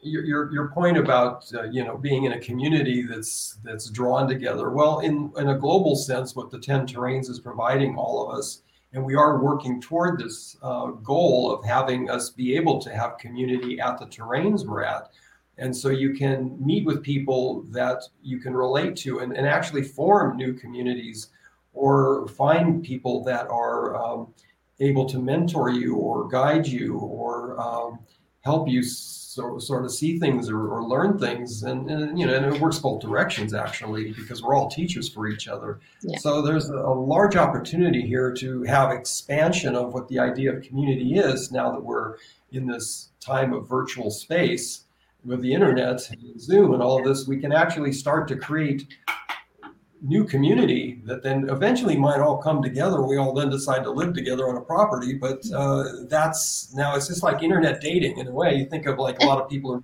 online now, and then they, they end up forming a physical relationship. Well, this is in a similar sense uh, in that fractal, the opportunity for us to start to learn about each other and appreciate each other and then and then how that unfolds and comes together physically is going to you know the spirits in charge of all that just yeah. that point.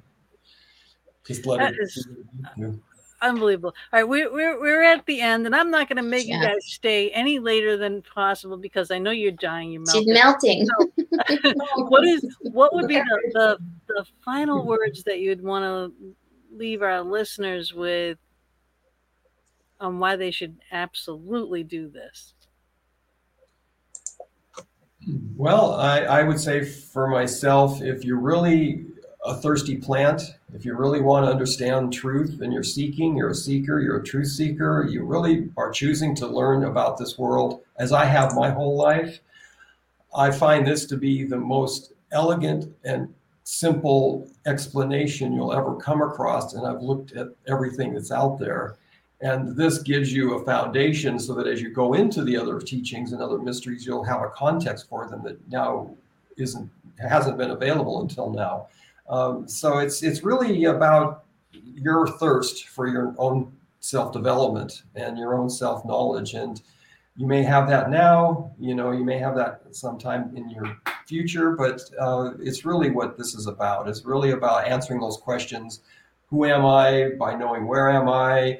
you know, why am I here? All of these things start to unpack themselves and become the, the you know answers to the questions we've all been asking ourselves. And that's particularly important if you're at a point in your life of crisis. Maybe you're at a crossroads with your career or you're in the middle of a health crisis or you're feeling like oh my god i don't know what to do with my life and confusion that's often a time when people are drawn to our work because it's really urgent at that point to really understand why you're having all these challenges and maybe to get some guidance on what you're actually really supposed to be doing with your life at this point in time and you can get that clarity from understanding your terrain and the other reason i, I personally think as well as what Allen said which i 100% agree that it's so great if you're somebody who wants to understand yourself it's also incredibly helpful if you're someone who wants to understand other people and get along with other people and have more harmony in your relationships and in your working environment and with your family, with your spouse, and just to have less conflict and to be able to come from greater compassion for yourself and the people in your life. But the third reason that, that it's really important to know this work is if you're someone who gets very stressed and agitated by what's happening in the world, politically and economically and socially, to understand the playing out of the different terrains and the clashes of the terrains and what's really going on at a terrain level can give you so much insight into what's going on globally, politically, economically, socially, culturally, that it can take a lot of the angst out of it. You go, oh, I get it. It's these pyramid dudes and these square dudes. Yeah, exactly. It gives you a context, and then you can have a bit more compassion for what's going on and be a bit more empowered in your reaction to it rather than be coming from fear and anger and agitation. You can come from a place of understanding, and then you can take empowered action. So we we found that, that makes people, total sense, and I didn't until I read this book. And I think anybody who's listening is going to realize they need this book. Yes, take the quiz because it gives you a place to start, but you're going to need this book because it'll answer a lot of questions. And it's like Gina, she read the you read the book first, then you took the quiz, and it just sort of confirmed what one of the things that you were seeing in the book. Yeah, I And mean, I'm I'm I'm from a staunch pyramid square background. You know, I'm a I'm a Mm. finished WAP. I'm finished in Italian. I had a, a bunch of pyramid Italians, and my family was staunch squares. You know, complete every one of them, and they are steadfast in their. That's it. You know, I can't see them going anywhere else. Then and they're perfectly content and happy being there, and I don't fault them for that. And and I, you know, and that's why I resonate so much with that. You know, and I can understand and see that. And and you will too. You know when you read this book you'll say oh my god i know these people that are in these these realms. This you know even the spiritual um, base type ones I, I got people. I got people in almost all these realms except for like infinity and the the no thing no um, particle no. But pretty Mhm. much every every every other one i'll know at least one person you know and and it's an uh, inspiration an aspiration inspiration uh, to get there you know too but yeah i understand but to understand what's going on globally and what's going on especially in the us you know where we just had this horrible you know political battle. yeah, battle Campus So, so if I may may just add that if you are uh, at an expanded terrain, you're here as a role model and a way shower for others. If you've got somebody at Pyramid and Square battling politically, and you, the thing you don't want to go into is reaction because you're just reacting to to their Yep. The thing is to then come out in the world and show a better way because people are saying, well, you know, what do we do? What do we do? It's like the, this thing Einstein says you can't, you know, solve the problem with the same thing that got you there. So the way to solve the problem is to step outside of that fight, if you will, that they're in and show a better way, show a, a truer way, show a way of the heart, if you will. And that's what others are then going to see and go, oh, okay, well, now I see what these guys are doing. They're just caught in their stuff. I like this new game. I'm going to go that direction. Yeah. So it's an opportunity for us to see a new way to be as a Yeah. civilization. yeah that and understand you know where the other people are at and and you know knowledge is power you know Yes. when, when you when you don't know and that's where the fear comes in fear of the unknown you know but when you know the fear is gone and you understand a lot more and i i, I just by reading this i understand so much more you know and i thank you guys for that you know and i and i do hope um our listeners and and people that are watching will want to do this too because you really will gain a, a whole hell of a lot on so many realms. Like we we talked about a lot of things tonight but not even all of them you know? So really s- stalk these two okay go go to the youtube channel watch their little videos you know the the small videos and get a grasp of what they're doing here because it really is it, it it's mind-blowing it, it quite frankly is it's mind-blowing and and i love Eye opening. yes Thank you so much for Yeah. sharing that enthusiasm because it really keeps us inspired. Yes, thank you. We hear it's actually helping people because we know it's helpful, but it's so it's so powerful for us. It's like, yes, I want to get off this call and go and do some work. There you go. yes yes but so kudos kudos and and thank you guys really so much and thank you for bearing the heat with us and i know how hot Yes. it is there it's way too hot so so um hang with us just for a minute all right and and you guys um join me and tiffany tiffany beth on tuesday uh with uh James Arthur Ray, seven to nine, and we will see you then. Mama D will be in the background. All right. Until then, be ciao for hiding. now. we love you. share the show. If you're listening on Anchor, watch it on YouTube. Everybody. Hey, bye bye.